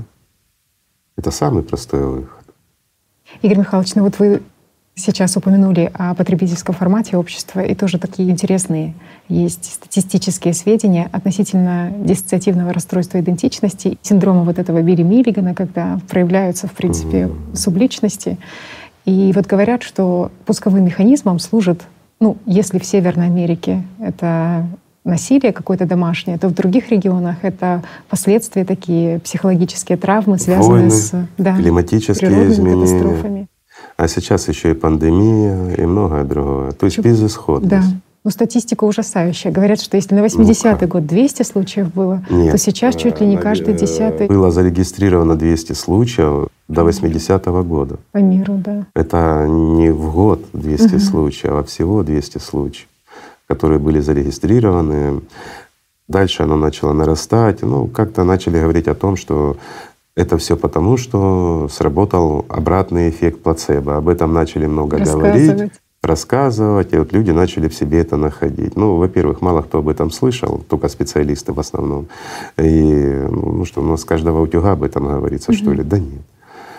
Просто явился пусковой механизм, потребительский формат начал развиваться. И то говорят, что раньше это было много обусловлено там войнами, еще что-то. Ну, но сейчас как бы после 80-го года, да, войны есть, но не так много угу. по сравнению с тем, там же ж, мы уже молчим о Первой, Второй мировой, был Вьетнам, был Афганистан, масса других войн было.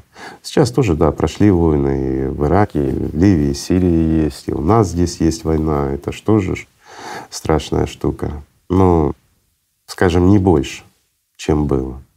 А вот больных становится все больше и больше. И особенно это видно после 2015 года.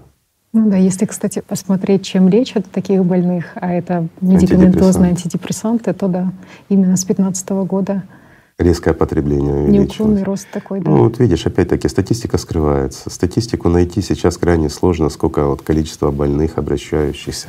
Но многие скрывают это тоже, стесняются об этом говорить. Но дальше будет хуже. И мы уже говорили о том, что вот в девятнадцатом году это вообще был зашкал. Ну, двадцатый год понятно, что здесь уже мы столкнулись с пандемией коронавируса угу. по всему миру. Это как бы есть причина объяснения. А, но это все шло как раз к 20 марта 2021 года. То, что произошло, это событие, к нему оно все подходило, а дальше оно будет еще только расти. Ситуация не будет улучшаться к сожалению, но это так. И проблема здесь не в информационном, там, скажем, поле, которое там насыщается этой тематикой, и люди пытаются там копировать. Что копировать? Копировать проблемы у себя. Мы включаем механизмы антиплацебо для того, чтобы разрушаться, вызывать в себе болезни, да, ну глупость. Есть определенные закономерности, которые как раз и вызывают эти болезни, эти расстройства все больше и больше людей сталкиваются с активностью субличности. Отсюда возникают беседы в головах. Многие, слава Богу. Хорошо это или плохо, не знаю, но слава Богу, что у нас слишком много вот таких фонариков, очень грязно. Угу. И люди просто они не осознают, у них не хватает возможности осознать, что вот эти беседы в головах частые, когда не только артисты там кино крутят, но есть и доминирующие, требующие, что это ненормальная работа мозга, что это как раз и есть проявление этих субличностей, что мертвые лезут к ним живым, угу. потому что есть хотят, потому что у них у них голод наступает и страх доминирует. А страх чего? А страх того, что приближается. Как мы уже говорили, у них другое восприятие пространства, времени. И они гораздо лучше, чем люди, знают то, что надвигается. Поэтому они пытаются как-то как-то расшевелить нас. Угу. Ну, у них, конечно, своеобразно. Мы ведь все эгоисты, да? Вот возникает проблема, хаос какой-то начинается. Ну, скажем, мало ли, бунт народа. Десять человек идет с плакатами, а сто человек ворует. Ну что, не так? Угу. Давайте посмотрим, вот, что последние в Америке бунты были сколько разграблено было магазинов и всего остального. Ну так оно. Что мы поменялись, что ли? Нет, мы не поменялись. Мы такими и останемся. Вот какие здесь, то лишь приумножится и там. И имея возможность дорваться до пищи, что мы будем делать? С одной стороны, нам страшно, нам нужно подтолкнуть кого-то, но мы думаем сегодняшним днем. Поэтому, если есть сегодня возможность скушать лишнее, мы будем кушать. Угу. Поэтому борьба за энергию, за жизнь идет. Хотя страх угу. и толкает их как раз на это страх смерти второй, окончательный. А вот еще тоже такой вопрос. Мы косвенно сегодня, в принципе, касались этой темы. Опять же, перерождение. Ну вот две такие противоположные позиции — Кейси и Пифагор. Пифагор рассказывал, что он вспомнил, что он там был и животным, и растением. Кейси говорит, что это невозможно. И до сих пор, в принципе, существует воззрение, что опять-таки, ну давайте глянем. Душа Пифагор. может уничижиться и быть там мухой, ну, ну, ну подождите, растением. ну подождите, угу. ну давай, Татьяна, с простого. Пифагор использовал восточные учения, которые он переделывал и угу. рассказывал как свои. На него повлиял Восток, в частности Египет, Индия и все остальное. С отсюда его понимание уже трансформировано. Это восточного восприятия, ну, в частности, это с Индии идет, mm-hmm. о том, что душа, она должна, она здесь зреет, она вначале в травке, потом она в животном, потом в человека. Но если человек опускается, он может уже стать рыбкой, потом, ну, душа растет, душа растет. Mm-hmm. понимаете, ну, с откуда это у них появилось? Ведь было древнее знание и понимание, что когда человек умирает, тело распадается. Угу. А, оно распадается, ну, раньше называли это атомами, сейчас мы понимаем, что оно более мелкие частички, неважно. Оно распадается, эти частички, они перемешиваются, они могут быть в травке, могут быть в животном и тому подобное. Это наша телесная оболочка. И наша телесная оболочка состоит из бывших зверей, трав, ну, опять-таки других людей. У нас в каждом миллионы когда-то живших людей. Угу. Ну что, не так? Так. Почему? Потому что все равно обмен идет, и все равно у нас в конечном счете и проявляется. Вот об этом говорилось. Но это не имело никакого отношения к душе. Ну, оно же знаете, как оно все трансформируется, все меняется. Слышали одно и другое, вместе соединили, вот и получили, что душа растет. Душа это неделимая, она не может быть. И опять-таки, скажем, это все равно, что у животных есть душа, да? А раз у них есть душа, а душа — это часть мира духовного, вот они умирают, они попадают в рай, да? Угу. Ну так же. Там любимый котенок, любимая собачка, там любимый попугайчик. Ну как же ж он в рай не войдет там? Этого ж не может быть. Это ж любимое животное. Да.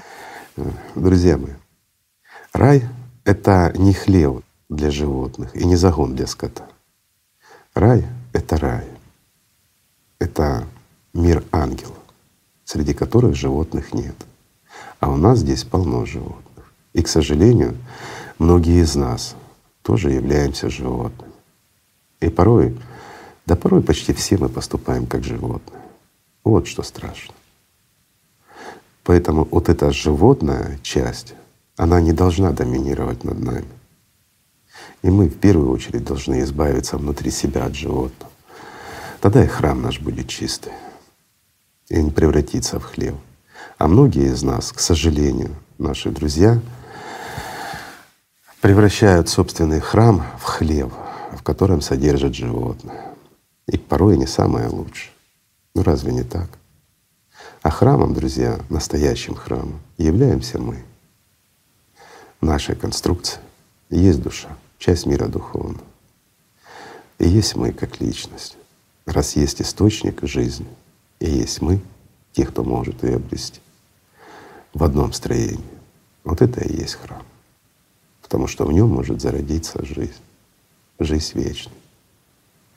Других храмов не существует. К сожалению, мы забыли об этом, что об этом говорил и Иисус Христос, и пророк, угу. и другие пророки. Вот, Игорь Михайлович, в подтверждение ваших слов есть хадис, в котором пророк Мухаммед говорил о том, что всякое место, где поклоняются Аллаху, является мечетью.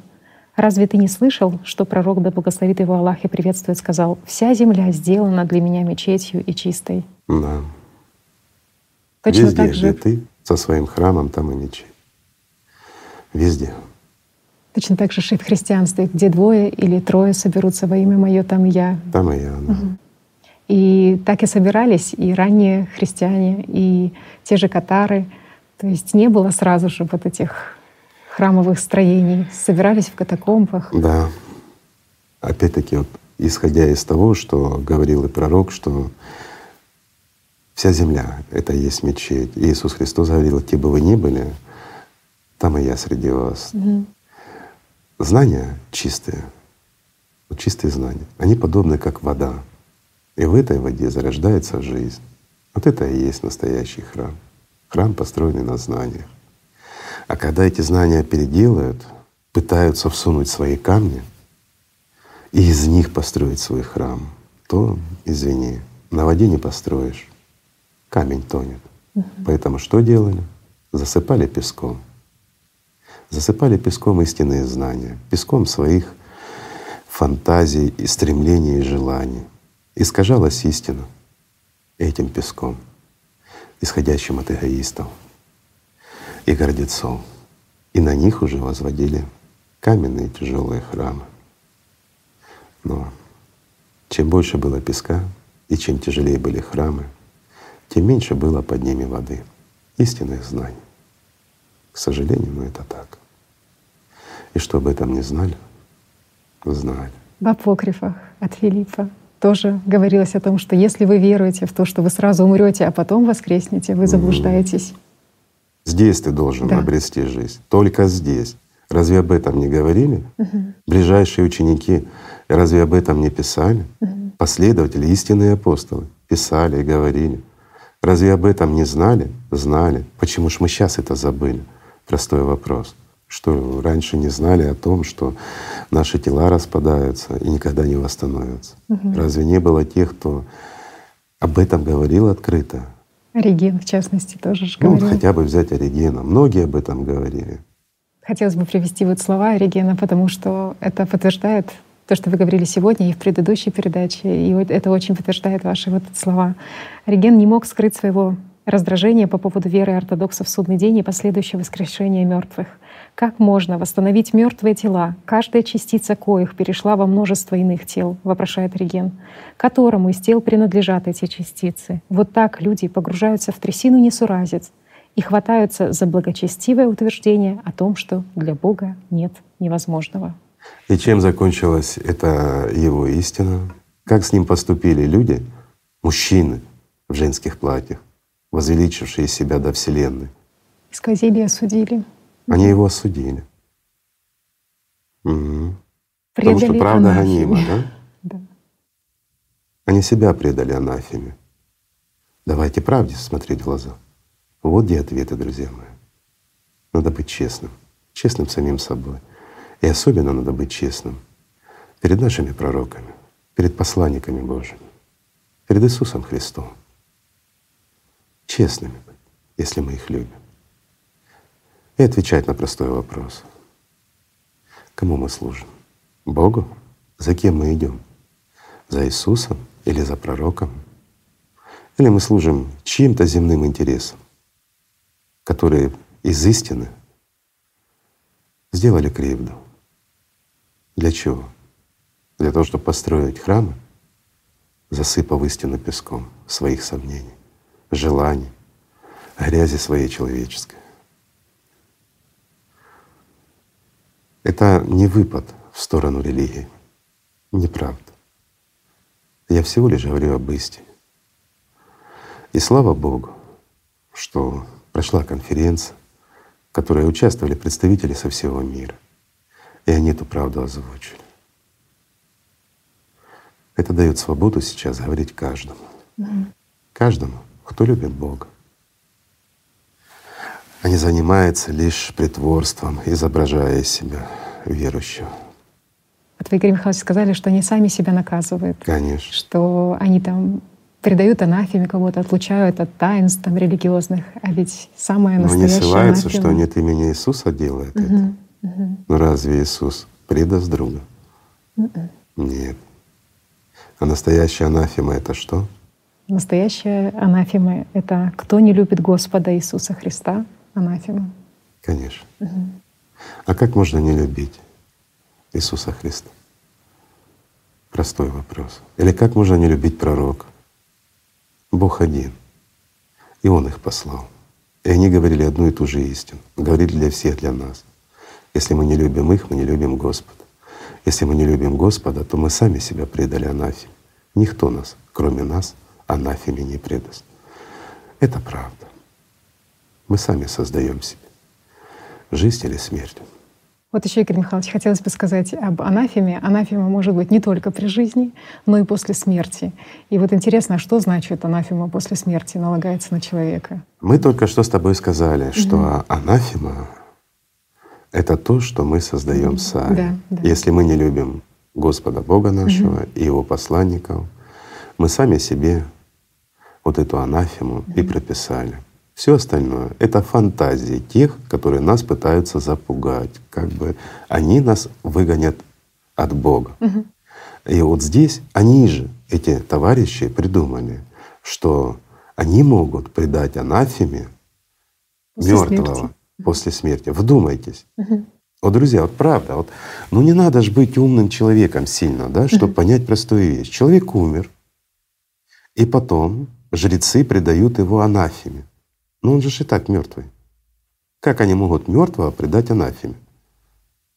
Они мертвые пытаются предать анафеме мертвого. Простой вопрос. Ну не смешно. А если человек достиг высшего просветления. Он стал ангелом и вошел в мир Божий. Как они, будучи здесь, в мире мертвом, заведомо мертвом мире, скончаемом, будучи всего лишь пылинкой, песчинкой, наполненной эгоизмом, смогут ангела предать анафеме в фантазиях своих. Ну, вы знаете, давайте вспомним за букашку э, на ромашке Татьяниной. Помните вот предыдущие передачи, и к ней пришел жук. Мне любопытно, о чем они разговаривали. Но, честно говоря, по большому счету, как-то их судьба меня не интересует, а вас? Ну так же? Mm-hmm. Вот так и Бога мы интересуем, пока нас нет. А вот когда мы приходим к Нему, тогда мы есть. Так же? Но тем не менее, это забавно. Это лишь показывает и утверждает их глупость и их ненасытность власти, их эгоизм и несоизмеримую гордыню, когда они даже мертвых пытаются предать анафеме. А на самом деле вот этой ненависти, прекрасно понимая и зная раньше, подчеркиваю, это делалось. Это уничтожался образ. Для чего? Ведь раньше знали, в том же Египте прекрасно знали о субличностях, о том, что когда мы вспоминаем образ их, то им становится легче. Они делали все, чтобы мы помнили их образы. И за вот эти образы и имена они боролись. Они делали все, чтобы мы их запоминали, каждый день там возносили им хвалу, где-то мы их встречали, вспоминали.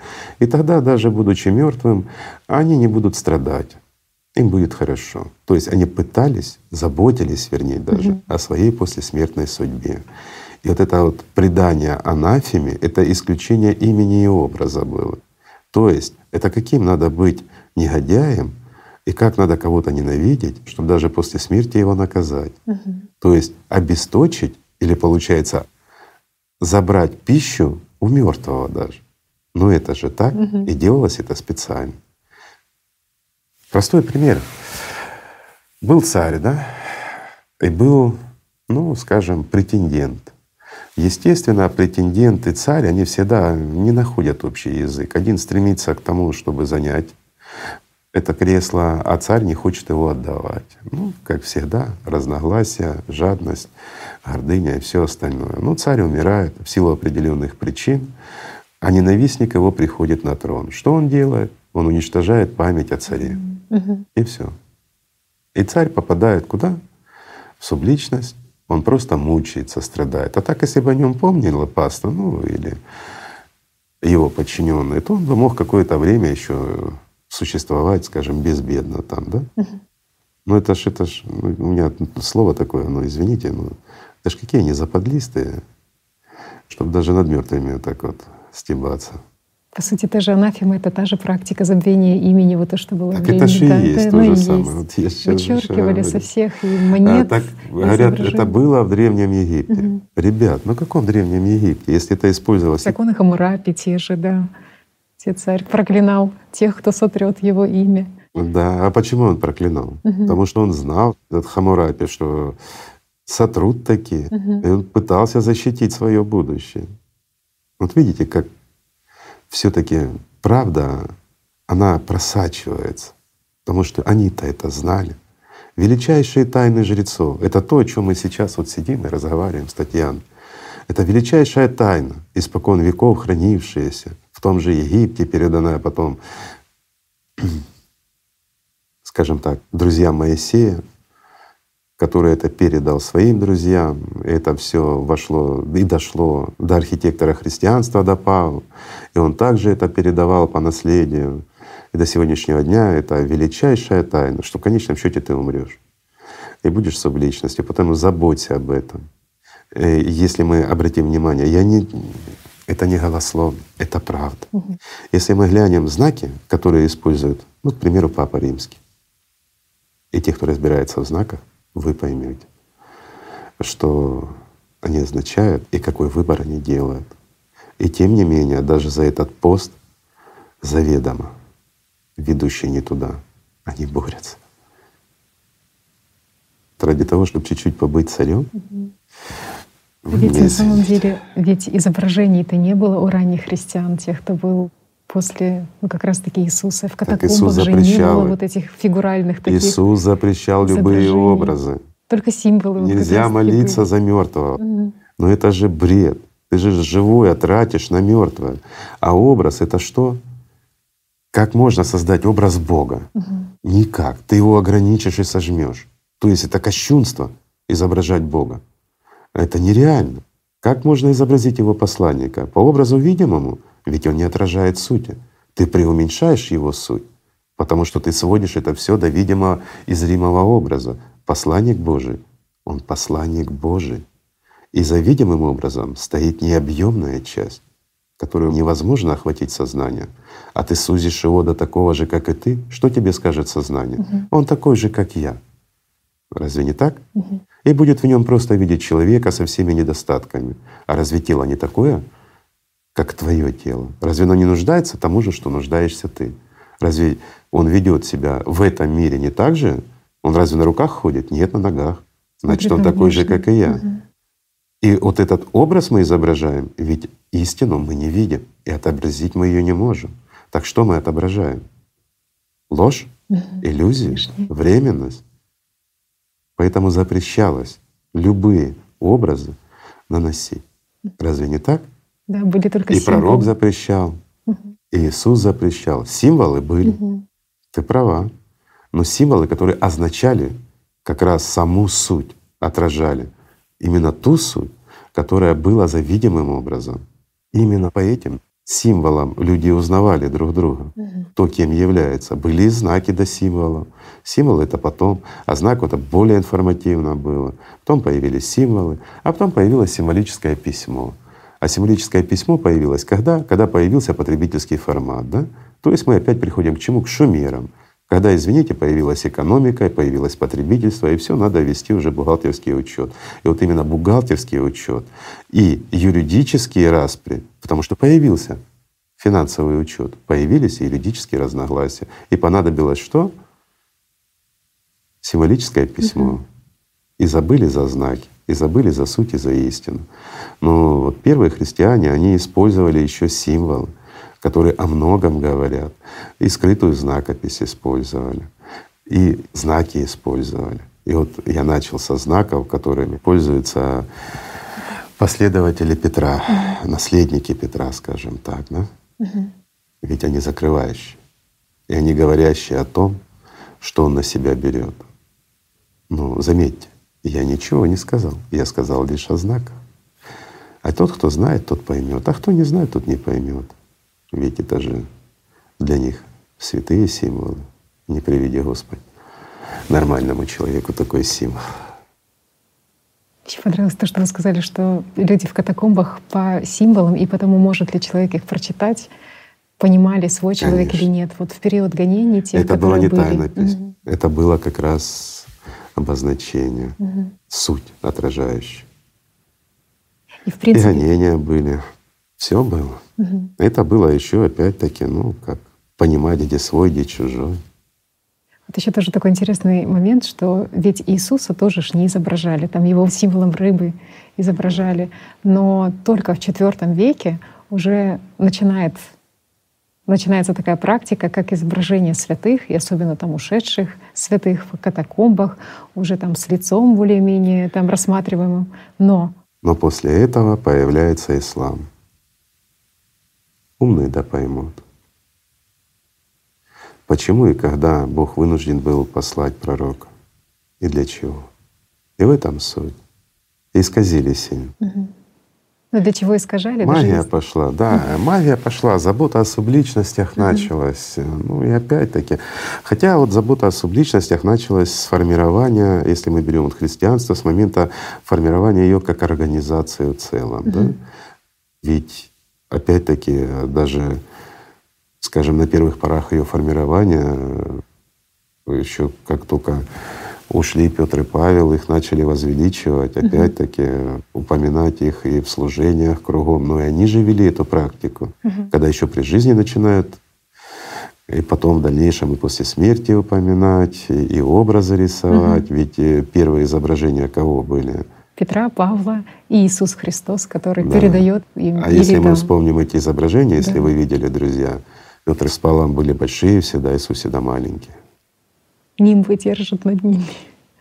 Да. Прислуживает Или передает свиток, как символ передачи ну, знания да. от это учителя тоже, к ученикам.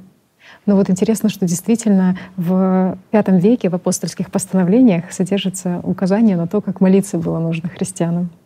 Без наблюдения собирайтесь в усыпальницах, совершая чтение священных книг и поя псалмы по почившим мученикам и всем от века святым и по братьям своим, почившим о Господе ну и, соответственно, как молились на те времена верующие.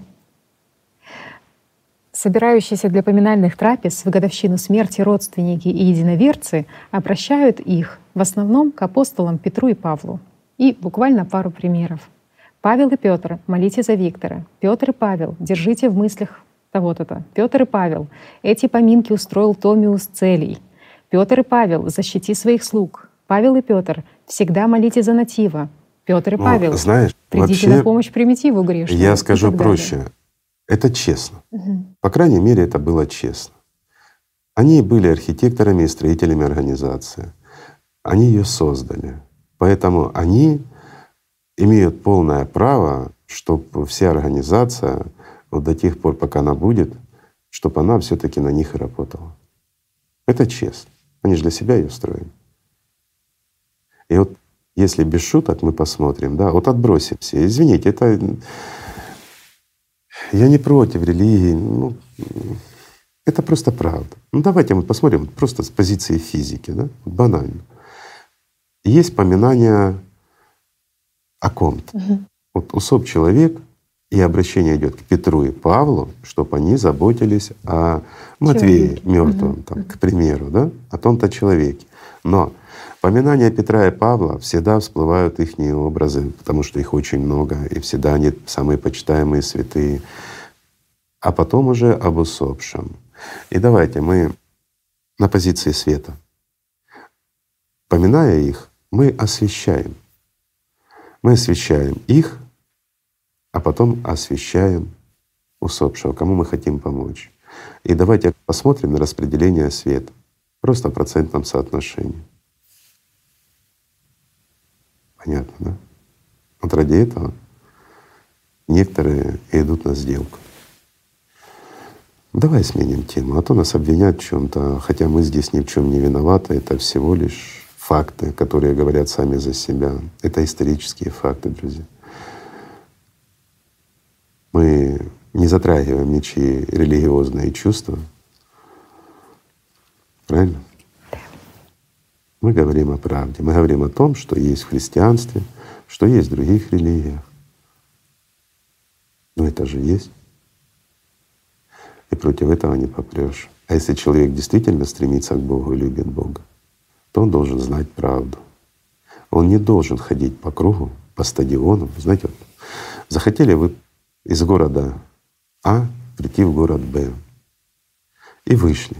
Ну, зашли на стадион и ходите по кругу. Там же ж удобно, понимаете?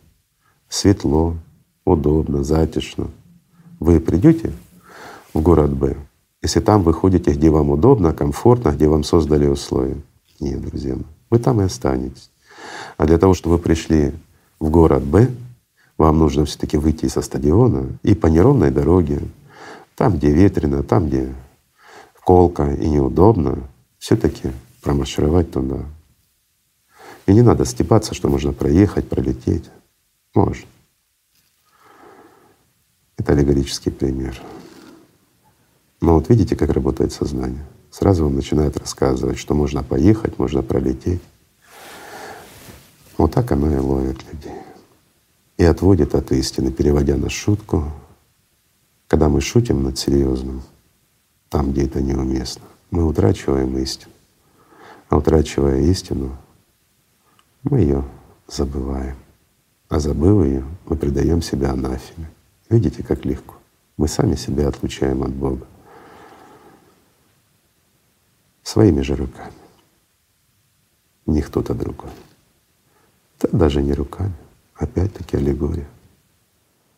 Да, не надо быть вот этими Симеонами, потому что Симеоны — это ж не только символ, скажем, предательства, а еще и признак Признак гордыни. Переложение ответственности. Да нет, я бы сказал, Симеон — это отражение нашего человечества. Симеон — это отражение нашего человечества, это отражение нашей сути человеческой в нашем потребительском формате, когда кроме себя мы никого не видим. Да и себя мы не любим. Разве мы любим себя? Вот эгоист любит себя, если бы мы любили себя, мы бы себя спасали, мы бы себя оберегали, мы бы строили прекрасный мир для себя и здесь, и заботились о себе, чтобы там было. Не так, как некоторые заботятся, чтобы их имя помнили и образ помнили, потому что они подсознательно формируют ну, лучшие условия для себя, как для субличности. Мы бы заботились о себе в духовном плане, чтобы войти в высший мир равным. Ну, мы поступаем по-другому. Поэтому это все, это всего лишь символы, символы нашей современности. И главное ведь быть честным, прежде всего, самим собой, друзья. Тогда и анафеме себе предавать не будете. Честность. Самое сложное на духовном пути, в начале. Потом все образуется. Ведь еще Иисус учил — тому, чтобы мы были честны. И пророк учил тому, чтобы мы были честны. Разве не так? И в апокрифах это сохранилось, вот в частности, Конечно. в Евангелии от Фомы есть такие строки. Говорится следующее. Ученики его спросили его, они сказали ему, «Хочешь ли ты, чтобы мы постились? И как нам молиться, давать милостыню и воздерживаться в пище?» Иисус сказал, «Не лгите, и то, что вы ненавидите, не делайте этого, ибо все открыто перед небом». Совершенно правильно. И таким образом он сказал, не занимайтесь тем, что вам ненавистно. И еще вот этим вот хорошо было обозначено, что все то, что они обозначили, к духовному развитию человека не имеет никакого отношения. Но это, это культура нашего существования здесь. Это забота друг о друге, уважение друг к другу и та же помощь друг другу, и та же милостыня. А пост, ну, пост это опять-таки для здоровья полезно для некоторых, но дело добровольно. Как может пост духовно спасти человека? Если я не ем что-то, я что, уже духовный стал? Угу. Или как? Простой вопрос. Или я ем что-то, оно мне помешает стать духовным? Алкоголь, да, наркотики, да. Помешают, да. А пища — это всего лишь пища. Она питает тело и дает ему энергию. Поэтому надо быть честным прежде всего. Вот это важно. И молитвы ваши должны быть честны. Или духовные практики. Тогда и получаться они будут. Когда с открытым сердцем подходишь. Тогда все получается. Правильно? Да, потому что рай — это любовь Божья. И когда Совершенно достигнем правильно. этой любви, тогда и достигнем да. Бога. А если ты не живешь здесь в любви, то как же ты войдешь в любовь? Если ты не умеешь любить, а хочешь, чтобы тебя любили, это один путь — субличность. Хочушки туда и ведут. А когда ты сам становишься аллатрой, любовью Божией, тогда и с другими делишься. И вот тогда ты духовно растешь. И тогда, честно говоря, тебе все равно, кто тебя, куда там, к чему там предает. Тогда заботы мертвых — это заботы мертвых, а дела живых — это дела живых. Разве не так? Мы создаем. Никто за нас этого не сделает. Это право, это наша свобода, дарованная нам Богом, и никто ее не сможет у нас забрать. В этом смысл. И в этом милость Божья, что любой из нас может обрести жизнь, и любой из нас может обрести смерть. Своим выбором мы делаем. Да, мы слушаем одних, слушаем других, но на то, друзья, нам и дано сознание, в том числе и вторичное сознание, которое мы должны дисциплинировать, так же, как Иисус Христос дисциплинировал свое сознание. И многие для Него это делали, и после Него это делали. Так и мы должны дисциплинировать его и заставить его изучать все и приносить нам истину, нам, как личность. Не мы должны служить Ему, а оно нам. В этом смысл. Вот тогда и правда на место становится. А когда мы живем эмоциями, гордыней, когда возносим себя, да. прочитал молитву уже святой, сделал медитацию уже бодхисаттва, оно у тебя не получилось, ты даже не знаешь, что это такое. Ну ты уже бодхисаттва, потому что ты ж, ну, книжку Анастасии прочитал новое, да? И ты уже мир знаешь, ключами владеешь. Когда ты Библию полистал, то ты уже кто? Верующий, да? Ты уже христианин, потому что ее полистал. Для того, чтобы понять что-то, нужно изучать все. Все доступно во всех религиях. Потому что истину по крупицам от нас прячут. Вот ее и надо собирать. Тогда поймешь много. Ведь сегодня мы не сказали ничего нового. Все, что мы сказали, это все есть. Есть и в Библии, есть и в Коране, и во многих других источниках. Везде это есть. И святые, которые проходили через это, настоящие святые, они это описывают. И ученые, которые изучали это, они тоже об этом описывают. Почему об этом не шумят и не говорят? Потому что потребительский формат. Потому что мы эгоисты, потому что нам интересно другое.